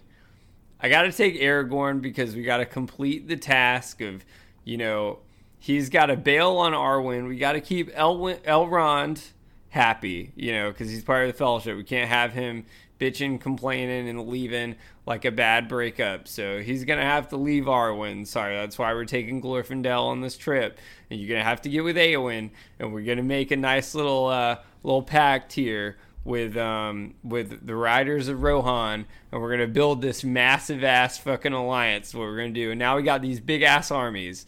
While old Gandalf the Gray and Gandalf the White, now he's come back. He's gonna have his little tree beard going on, so he's gonna have that side of things. So There you go. Your battle of Helm's Deep's fucking taken care of. We're stacked already. We're stacked. Haven't taken any losses yet, except for Gandalf came back. He was on a little reprieve. Why it was halftime. That's what was going on. So now we got Glorfindel, Elrond, Gandalf the White, Aragorn, going for five and six. Because Well, here's what already- I'm gonna do. You already put uh, five. You had uh, Legolas. You didn't. You didn't just. Put Oh, there. Legolas. That's yeah, five. we can't forget Legolas. Can't forget Legolas. He was a given. He was already thrown in there. I was just biasness. Threw him in there anyways. Six and seven. Here we go. Faramir and Boromir. Eli and Peyton Manning feeding off each other. Brothers in arms. I'm talking back to back. Obi Wan and Anakin. Here's how it'd probably go down. Faramir would make sure Boromir don't take that fucking ring because he's like, I'm your brother, man. Can't do that shit.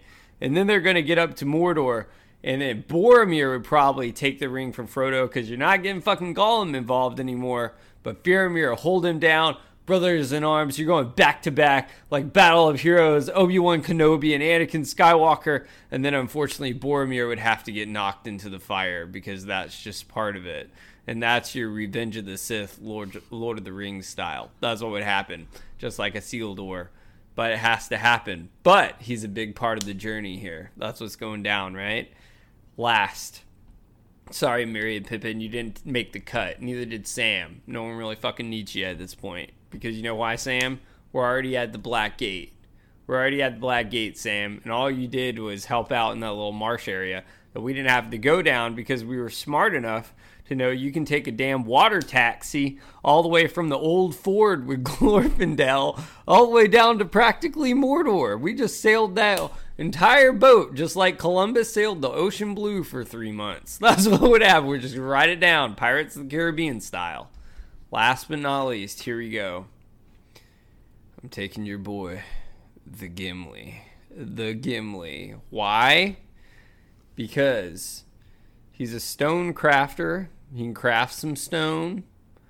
And uh, it's always good to have some other species in there. And who else would be there to compete against with Legolas? And they got to keep competing with those numbers when they're going to the Black Gate because they're going to go through the back, but that shit's going to be heavily fucking guarded. So you're going to have to take out some numbers, just like the Battle of Helm's Deep again. And who else is there going to make it fun for him? No one but Gimli because he's got to prove his worth because he doesn't have much. So that's my nine. We got Frodo Baggins, Glorfindel, Elrond, Gandalf the White, Aragorn, Gimli, Legolas, Boromir, and Faramir. Fucking stacked. I've already won. I didn't even have to form a fellowship, and I knew like it was just already in the bag. There was pretty much no point in playing. Sauron shouldn't have came to play today because it was over before it started, Tom Brady style. And Well- uh, that Malice in the Chalice goes to the Shadow Realm, man. What do you think about that little fellowship I put together? See how I solved it? First, first day on the job. First Well- day on the job for Elrond. You know, our fellowship was exactly the same, except you added Boromir and I kept Sam.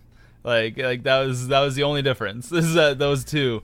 But the thing is, like, you cause a conflict for no reason. Like, you don't need Boromir there. You know, you can have him fighting off wars in Gondor, so that way he doesn't ever try to take the ring, and there's no conflict to start with. So I, But I, then I- how are you gonna? Um, but what's gonna be exciting about that when you rather have this whole Obi Wan Kenobi, Anakin Skywalker fight on the gates of Mount Doom for the ring, like right at the top with the lava? Oh, that would be fucking sick. No, because I want everyone to win and come back.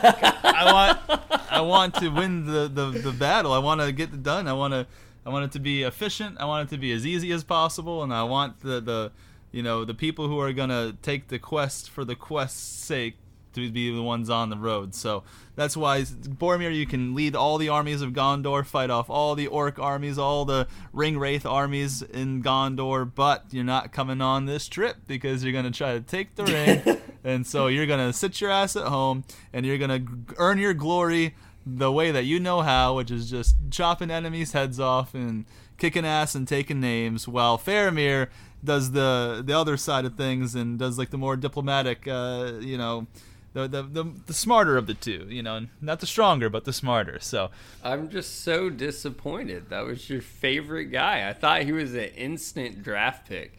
That'd be like me living Se- uh, leaving Severus Snape at home because he hates children. I don't care if you don't like children. I'll still draft you. Nope, don't I don't want him. Don't want him on the squad. You can be my favorite guy, but if you're gonna hurt the team, never take the individual over the team. So. Respected, respected. That that's solid. Okay, man. I'll let you take us away for our last chapter today, brother. Sounds like a plan. Cool. Last chapter here, chapter 21, the choices of Master Samwise. So a lot, there's a lot of big stuff here. I'm actually just going to go ahead and kick off this really sick battle that starts pretty much from mm-hmm. the beginning of the chapter for the first three pages. So Frodo is lying face upward on the ground and the monster was bending over him, so intent upon her victim that she took no heed of Sam and his cries until he was close at hand.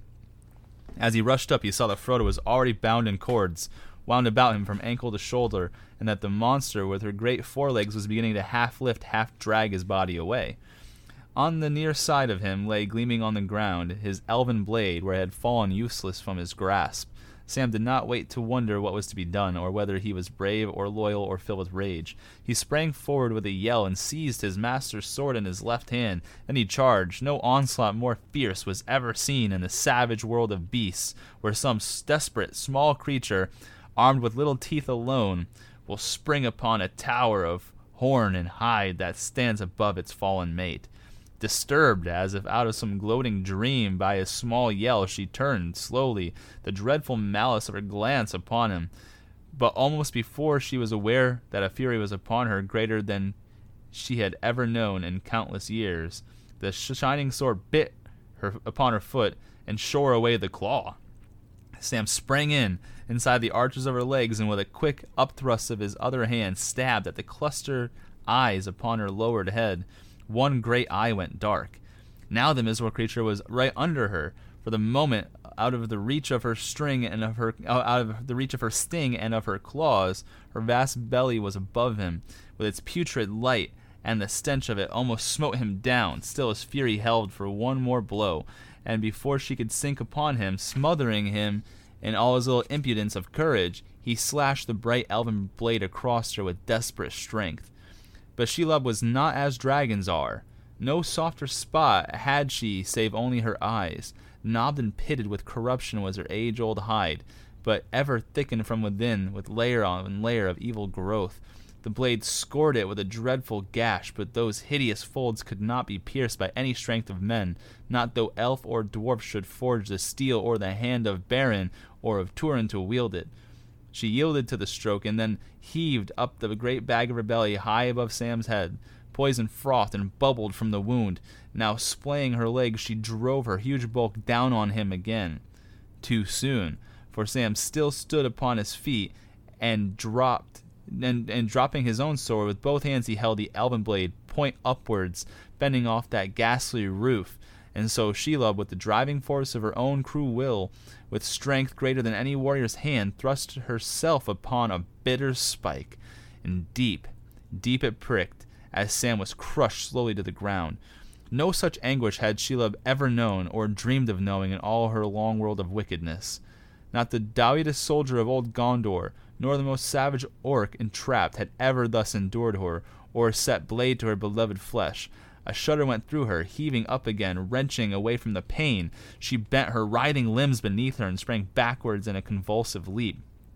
Sam had fallen to his knees by Frodo's head, his senses reeling in the foul stench, his two hands still gripping the hilt of the sword. Through the mist before his eyes, he was aware dimly of Frodo's face, and stubbornly he fought to master himself and to drag himself out of the swoon that was upon him. And slowly he raised his head and saw her, only a few paces away, eyeing him her beak dra- drabbling a spittle of venom, and a green ooze trickling from below her wounded eye. There she crouched, her shuddering belly splayed upon the ground, with great bows of her legs quivering as she gathered herself for another spring, this time to crush and sting to death. No little bite of poison to the still struggling of her meat, this time to slay and then to rend. And even as Sam himself crouched looking at her, seeing his death in her eyes, a thought came to him, as if some remote voice had spoken. He fumbled in his breast with his left hand and found what he sought. A cold and hard and solid it seemed to touch, and a phantom of the world of horror was the phial of Galadriel.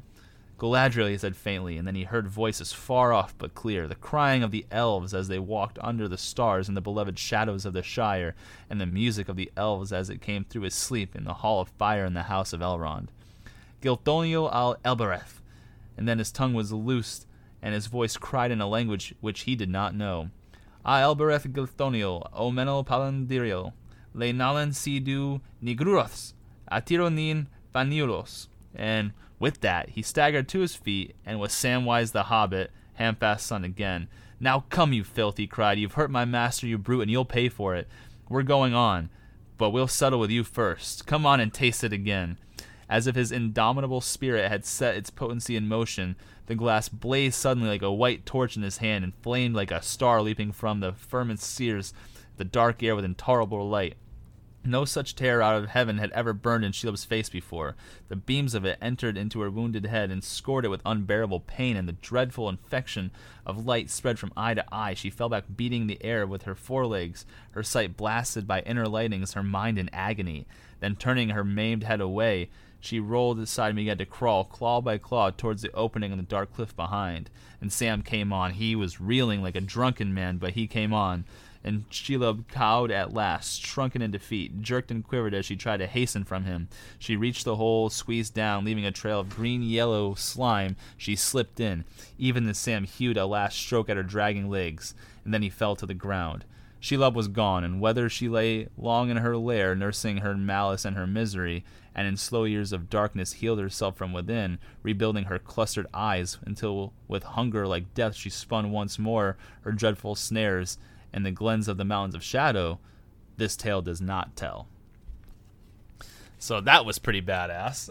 Um, wanted to talk about that a little bit. We got Sam, small little hobbit, not a warrior by any means, taking up a small elven blade called Sting, and with also the phial of Galadriel, being able, being able to beat Shelob into submission into where she retreated and did not come back out for round two. She did not want any part of it. Sam just went full berserker mode.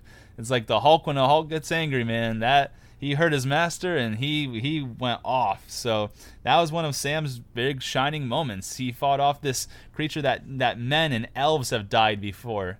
Like he was able to do it himself, a small hobbit with a the passion and the fury, and the flame is ignited, and you can't put it out once we light it, in the words of Eminem in this song Forever. so, anyways, I thought that was a fucking epic battle between Sam and Shelob. Sam really proved his worth to the Fellowship right then and there, if not any 5,000 other points throughout the series where Frodo would have been fucking fucked if it wasn't for Sam. So, uh, yeah, that was that was the big thing there. So, next takeaway as we learn that Shelob stung Frodo in the neck from behind.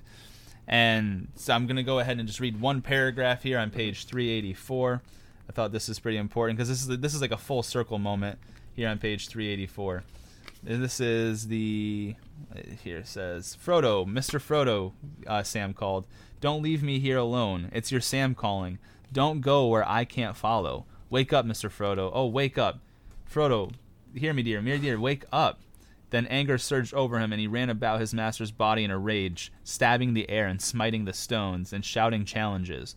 Presently he came back, and bending, looked at Frodo's face, pale beneath him in the dusk.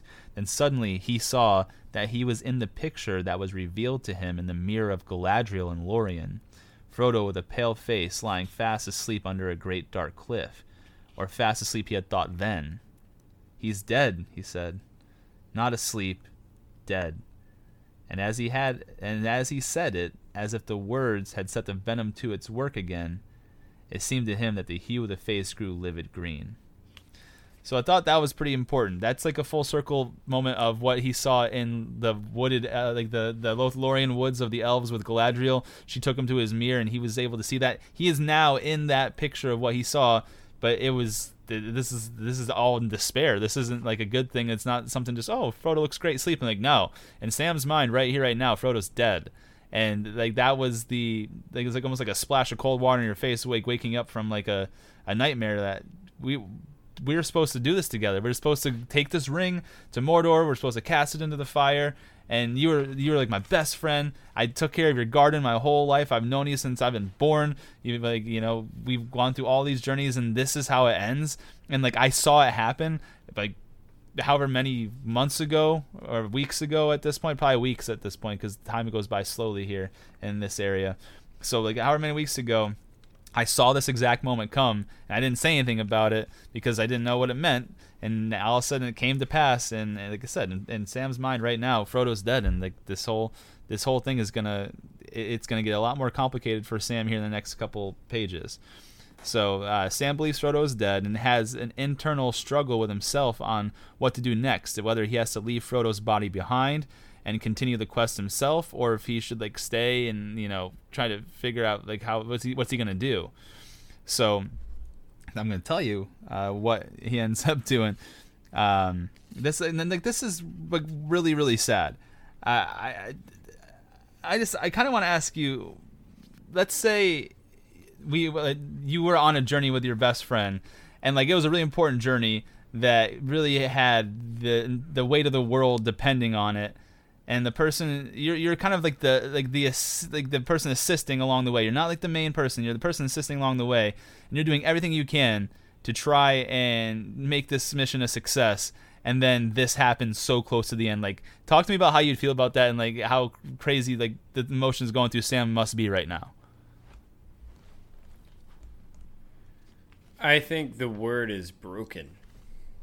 Uh, really, the word is broken. Um, I mean, it, you know what's funny is it relates to real life in a way. I mean, we can even kind of relate here on the podcast. I mean, you know, um, even if something got down to the point like you know you put so much work in and you go on the journey together if something happened to one of us you know we just feel like kind of always lost even if you know uh, one kept the other one going and just kept uh, the business going on its own, which is kind of like what Sam is doing, which is like what I would want you to do, or uh, I would try to do it. But you still like even the mental.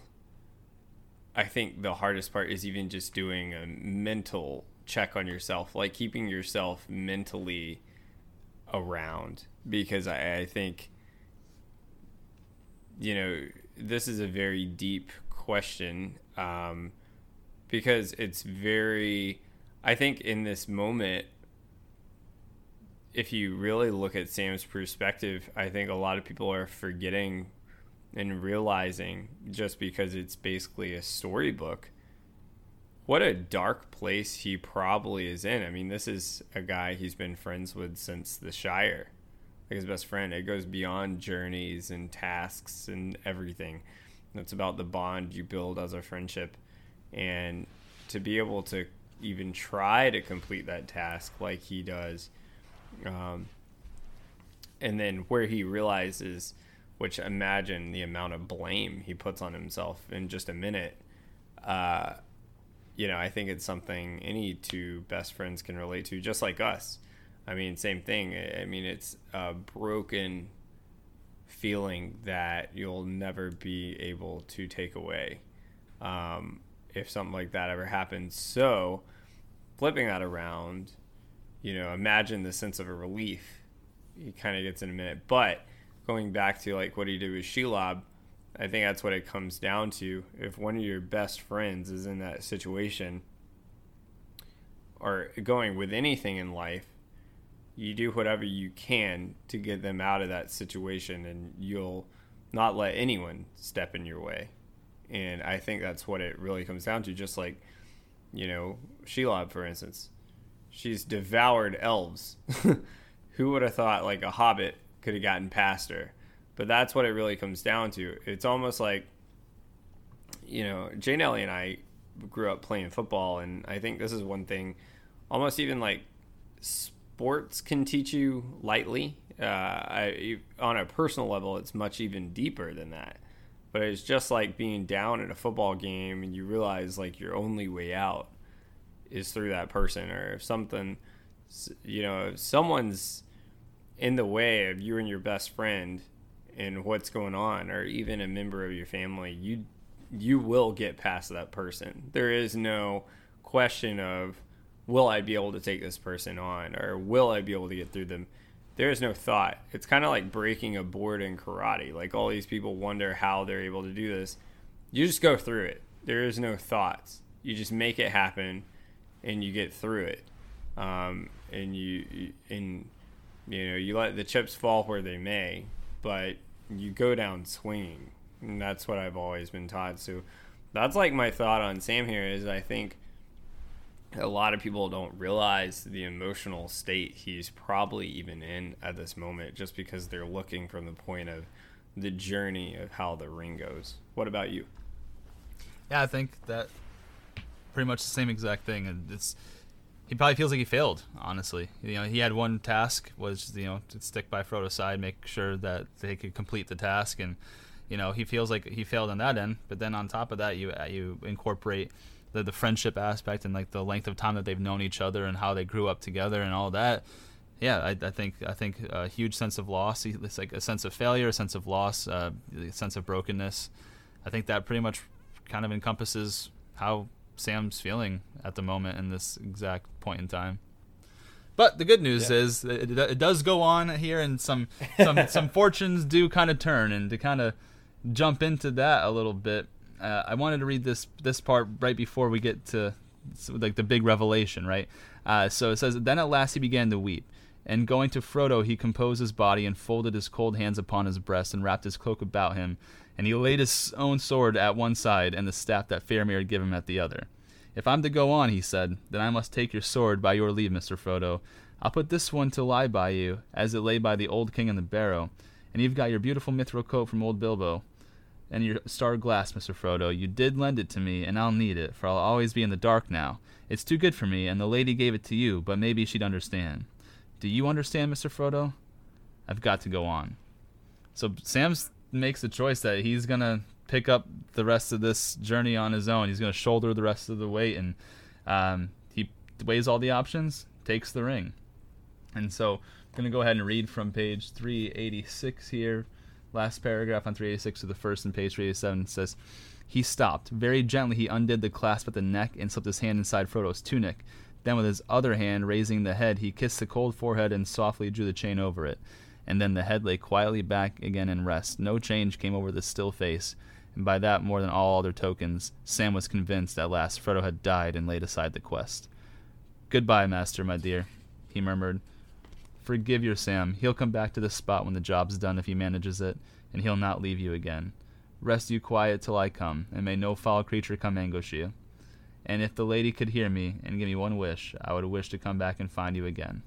Goodbye that's pretty heavy. That's like a uh, that's an emotional little like section that you just read there. So uh, f- basically from there, Sam starts to leave, but orcs come down from the watchtower and surround the area. And what he has to do is put the ring on so that way he's not seen. And this is crazy, putting the ring on this close to Mordor. Like yeah. man, that's that's insane. But uh, at the end of the day, you gotta do what you gotta do. So he puts the ring on. Um, the the orcs notice Frodo's body and they approach it. And Sam has like a tough decision and decides to go back to Frodo's body, even though he had a clear shot at getting into Mordor undetected. He makes a decision to go back because he doesn't want orcs spoiling his his master's body. Um, but the orcs do in fact take Frodo's body, and Sam follows them. And we actually learned that a message had come to the orcs that made them exit the watchtower and that message is actually on page 393. I wondered where this message came from, but it was pretty crazy. It says, uh, About an hour ago, just before you saw us, a message came. Nazgul uneasy. Spies feared on the stairs. Double vigilance. Patrol to head of stairs. And so I came at once. So it's just interesting, like, where did that message come from and from who? You know, it could be from Sauron himself. So, thought that was interesting. Mm. But we learned that in fact Sauron wanted. So this is this is another full circle moment here too. Another takeaway I had. We actually learned that Sauron wanted the orcs to let Smeagol escape, even though Smeagol didn't know it himself. So the others were right. The others throughout the book that said, "Hey, was Smeagol did he escape Barad-dûr or was he let go?" They, this just confirmed it that Sauron let him go. So I thought that was pretty interesting. And then the orcs put it together that Frodo was not alone, and this is this is going to be on page 394. Let me go ahead and put that here. And this uh, I wanted to talk about this just simply because um, this is really important from them realizing that there might be someone else here. It says, "I don't interfere when she's playing. Nothing gets by Shelob when she's on the hunt." Nothing, say you. Didn't you use your eyes back there? I tell you, I'm not easy in my mind. Whatever came up the stairs did get by. It cut her web and got clean out of the hole. That's something to think about. Ah, well, but she got him in the end, didn't she? Got him? Got who? This little fellow? But if he was the only one, then she'd have had him off to her larder long before, and there he'd be now. And if Lugbúrz wanted him, you'd have to go and get him. Nice for you. But there was more than one. At this point, Sam began to listen more attentively and press his ear against the cold stone. Who cut the cords she put around him, Shagrat? Same one as cut the web. Didn't you see that? And who stuck a pin in her ladyship? Same one, I reckon. And where is he? Where is he, Shagrat? And Shagrat made no reply. You may well put your thinking cap on if you've got one. It's no laughing matter. No one, no one has ever stuck a pin in Shelob before, as you should well know enough.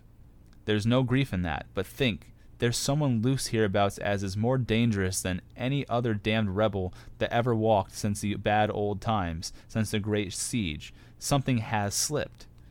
And what is it then? growled Shagrat. By all the signs, Captain Shagrat, I'd say there's a large warrior loose. Elf, most like, with an elf sword anyway, and an axe as well. And maybe he's loose in your bounds too, if you've ever spotted him. Very funny indeed, Gorbag spat, and smile, Sam smiled grimly at this description of himself. So they find out, like, they realize that there's Frodo wasn't alone, and I thought that was pretty cool there because of how they decided they were going to describe the, the person that must have been able to pierce Shelob like this large warrior elf with elven blades and maybe an axe too. And in reality, it was just small little Sam who was acting on reactive emotion, and so thought that was pretty cool. But um, plot twist: we learned that Frodo isn't dead, so that that's what they tell him there because you know she she does it as a paralytic. That sting as a paralytic and then wraps him up to eat for later. And so the whole big you know thing full circle here he is not dead. And that kind of is a big relief for Sam although now they're in this pickle because the orcs have Frodo's body now he knows Frodo's not dead how's Sam going to leave him and complete the quest now when he knows Frodo's you know he, he would be leaving Frodo to be taken to Barad-dûr in front of Sauron so now we're in a real fucking pickle so I, it's funny, and it, it, uh, this is a this is just a passage from the book that I, I thought was interesting. That Sam said to himself. He says, "You fool, he isn't dead, and your heart knew it. Don't trust your head, Samwise. It's not the best part of you." I thought that was really funny. that was great. and then I wanted to read the last paragraph on page 396 here, just because there's a full circle of like the thing from the very very beginning. It said, um, "The voices began to move away." Sam heard the sound of the feet receding. He was recovering from his shock, and now a wild fury was on him. I got it all wrong, he cried. I knew I would. Now they've got him, the devils, the filth. Never leave your master, never, never. That was my right rule, and I knew it in my heart. May I be forgiven. Now I've got to get back to him somehow, somehow. And so I, I thought this was a cool full circle moment because you remember the, what he was told? Don't leave him, Samwise. Like, like that's he was told that, and I don't know if this is actually meant to be a full circle thing, but it kind of turned out that way. If he would just listen to the what like the one thing he was told when he started this quest, he wouldn't have been in this situation. So it's just really funny how that kind of turned around. But uh, yeah, Sam tries to run and catch up to the orcs, but they close the doors just before he can get in. And then just the last paragraph uh, of this whole chapter is the great doors slammed to. Boom! The bars of iron fell into place inside Clang! The gate was shut. Sam hurled himself against the bolted brazen plates and fell senseless to the ground. He was out in the darkness. Frodo was alive, but taken by the enemy. And that is the end Badass. of the novel and the chapter. Uh, what takeaways did you have from that chapter? No, man, I, I think you nailed it. I mean, just a side note, not really important at all. The orcs were Gorbag and Shagrat, and they were attempting to take Frodo to the orc Lugbergs. So uh, Lugbers, not that it matters or we'll ever hear from them again. Well, but, I think uh, I think Lusberg is the orc's word for the Barad-dûr, the tower where Sauron resides. I think that's Oh, okay. I think that's There what yeah. So that makes sense. Yeah, that would be really strange. I was thinking like Lurtz, like maybe there was a another Lurtz walking around. No, that was good stuff, man. I think you nailed it. Um, any debates or that you had for Ah, today? I'll let you go ahead and kick us off. I know I just kind of took a lot of, of this episode reading some of the stuff from the book, so I'll let you go ahead and, and take it away with the debates you got. No, it was good. Uh, it was a lot of really important information. Um, my, I guess, my debate for today would be: Do you think going through the route they took, that Smeagol took them there, even though that was a trap that was set?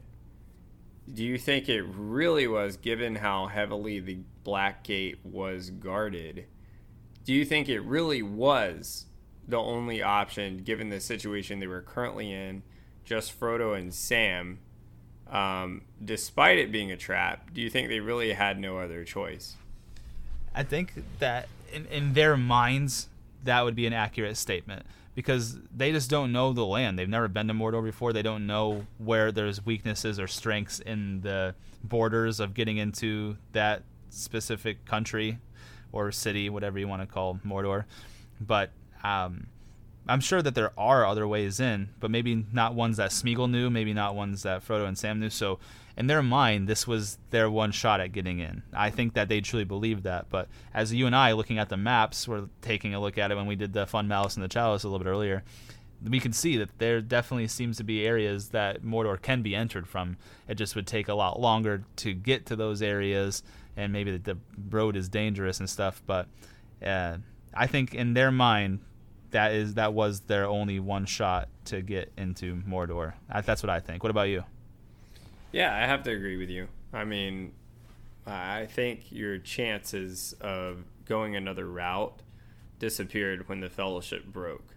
Like, because think about it, the people that have the knowledge out of that group, really the only, I mean, you could argue probably Gandalf, Aragorn, and maybe Legolas have like some knowledge of the paths in Mordor into the Black Gate based on how you know I, their age and the history that they know.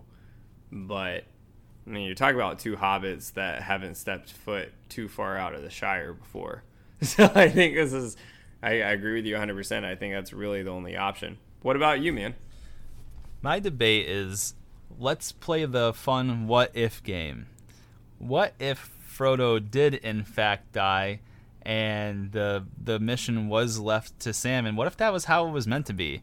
Like that's why they had those two kind of stuck together the whole time because the hobbits seem to have some sort of resilience to the ring and that um, they thought it unlikely that Frodo would be able to do it on his own and so that's exactly why Sam was going with him is because the the the powers that be, you know, Gandalf, Elrond, and the council or whatever, were like, hey, there's a good chance that Frodo doesn't make it, and so let's say that let's say that that was a, a fact, and Frodo didn't make it. What do we think of the the quest now? Do we think Sam could could get us home? Do you think he could get us the rest of the way? Like, obviously, there's still a whole other book to read, so we don't even know how this ends. I mean, obviously, we do because we've read it before, but like in, in terms of chronological order, we don't know how this ends at all. But do you think that we've got a good, decent chance uh, at, getting this thing home if Sam is now the one that's in uh, that's in the driver's seat with the ring on in his possession?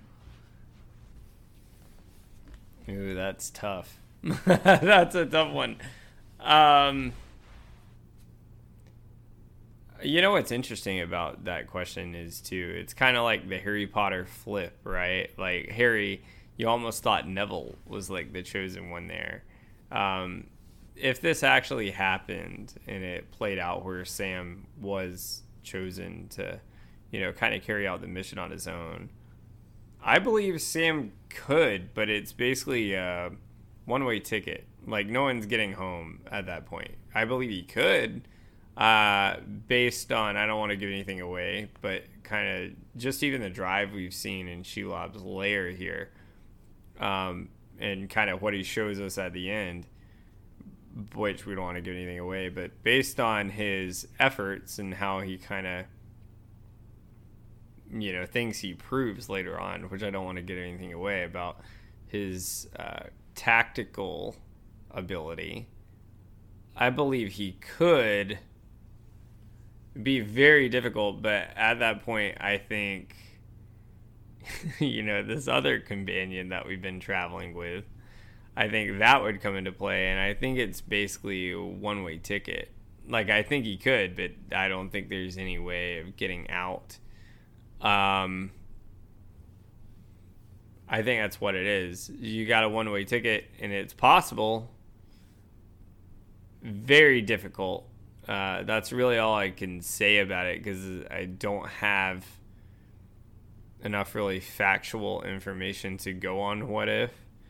But that's what I would say is just based on his drive and what he proves later on in the next installment on how he's able to do things. He could, but you're going to have that one variable that plays a big role that we've already kind of seen in this book here as their guide through the marshes. and I think it's a one way ticket. What about you? So, if it, if it just takes up from right here, I think it's it's a I don't want to say good possibility, but it's definitely a possibility that he could finish it out himself because we're already so close. Like we don't know how the, the, the variables that I see us having is a couple things. We don't know how fast the ring would start to take a hold on Sam's mind right? It's, mm-hmm. it's it's it, Frodo's had it for the past you know five months and some change or whatever it might be, and so like it's already had a chance to take hold on him over time, and you can see it was starting to wear on him. It was growing heavy, and you know his mind's not always there. Like he almost gave himself up in Minas Morgul to the King of the Ring Wraiths, you know. So I would I think it would depend on how fast the ring could like ensnare Sam's mind. Um, that's definitely one big variable. The other variable is as well that you mentioned uh, the other companion that has has gone away too.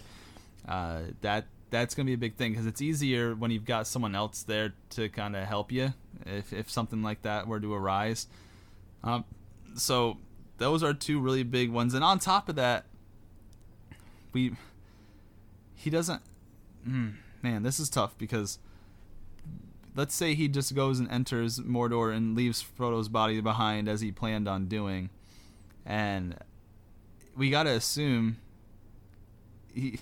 I just uh, he there's still some tactical things that he would need to, to learn, like how how to just you're not just gonna run straight across the plain and go up to the the the, the entrance of Mount Doom. You've got to like avoid being seen. You've got to you know kind of blend in in a way, and that is some things we need to think about and how could we do it and if what doesn't happen here and then on the next book there's there's a way that they're able to do that and blend in and but again that's with two people.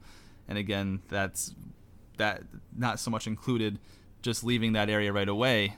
That is um, there's other parts that go into it. So point being is that it's definitely possible because they're so close to it. It's just it would come down to a few variables like those those things like um does the ring take hold of Sam's mind quickly? Is it something he can hold off for a little bit? They're already so close to Mordor. Is it something that you know we can we can shake off? That's number one. Does another companion come into play where we're, we're in another fight for our lives type of deal? And then how do we enter still undetected? Even though we're in there now, how do we remain unseen and with the ring so close to to Sauron. So those are the, the, the three caveats there. But I definitely think the likelihood is probably a little bit better than a 50-50 chance. I would probably say since we're so close to Mordor as it is, and no one saw him get go past it, we're probably at a 65% chance that he could do it, 45% chance that something goes wrong and he can't. So that's what I would say. Yeah, I agree with you 100%. I mean, it's possible, but it's uh, a lottery ticket. I guess we would find out. But yeah, man, uh, it's good stuff today. We are done with the Two Towers book. Uh, we got two episodes of the differences, and uh, that train keeps rolling, man. That train keeps rolling. I'll let you uh, kind of close us out for the day. Sounds like a plan. Like like you said, you're 100% correct. We are finished with the Two Towers novel. We are going right into Differences Part One and Differences Part Two, talking about the films, and that's going to be a, a, challenge on its own because not only are we going to be watching the extended editions and that taking up time just because it's a, almost a four-hour film between the two parts, but also trying to remember back to what happened in like the beginning parts of the book because it, it, it skips around so much, and then some parts are in this book that aren't in the film specifically this last chapter, the last couple chapters that we read. So it is going to be an interesting challenge to see, you know, how how well we can try to make it align the best we can, and the parts that did show up during both the novel and the film, and and how those compared to each other that that were in both. So yeah, I'm excited and looking forward to it. But at the end of the day, guys, uh, you know, this is your first time stopping by and checking out Fact or Fantasy with Chase and Josh. Uh, thank you for stopping by. We hope you liked what you heard. Hope you want to stick around some more. Uh, if you want to figure out where you can follow us, uh, we are on Instagram at official ridiculous patronus. We are on TikTok at ridiculous patronus. We are on Facebook, Chase and Josh Fact or Fantasy. We're on YouTube, Ridiculous Patronus. We are also have our own website, ridiculouspatronus.blogspot.com. We've got a backup Instagram, fact underscore or underscore fantasy on Instagram, at fact underscore or underscore fantasy on TikTok as well. So you can find follow us on any of those social sites. Uh, please go ahead and leave us reviews, subscribe, click like. Uh, all the reviews on Apple Podcasts that we have, we love to see those come in. So uh, I know that Spotify is also accepting star reviews now, so please go ahead and, and give us a star rating on Spotify if you haven't done so already. Uh, we really love that. And then if you're kind of curious on where you can find the podcast itself, well, you can find us wherever you get your podcasts. You know, we, if you're an Apple user, you can find us on Apple Podcasts or iTunes. If you're an Android user, you can find us on Google Play or Spotify. We're on iHeartRadio. We're on uh, Acast. We're on Stitcher. We're on Podbean. We are wherever you get your podcast, Chase and Josh Fact or Fantasy, are there. But we're out for the day because you know this has been another ridiculous production. Chase and Josh, Fact or Fantasy, signing, signing off. off.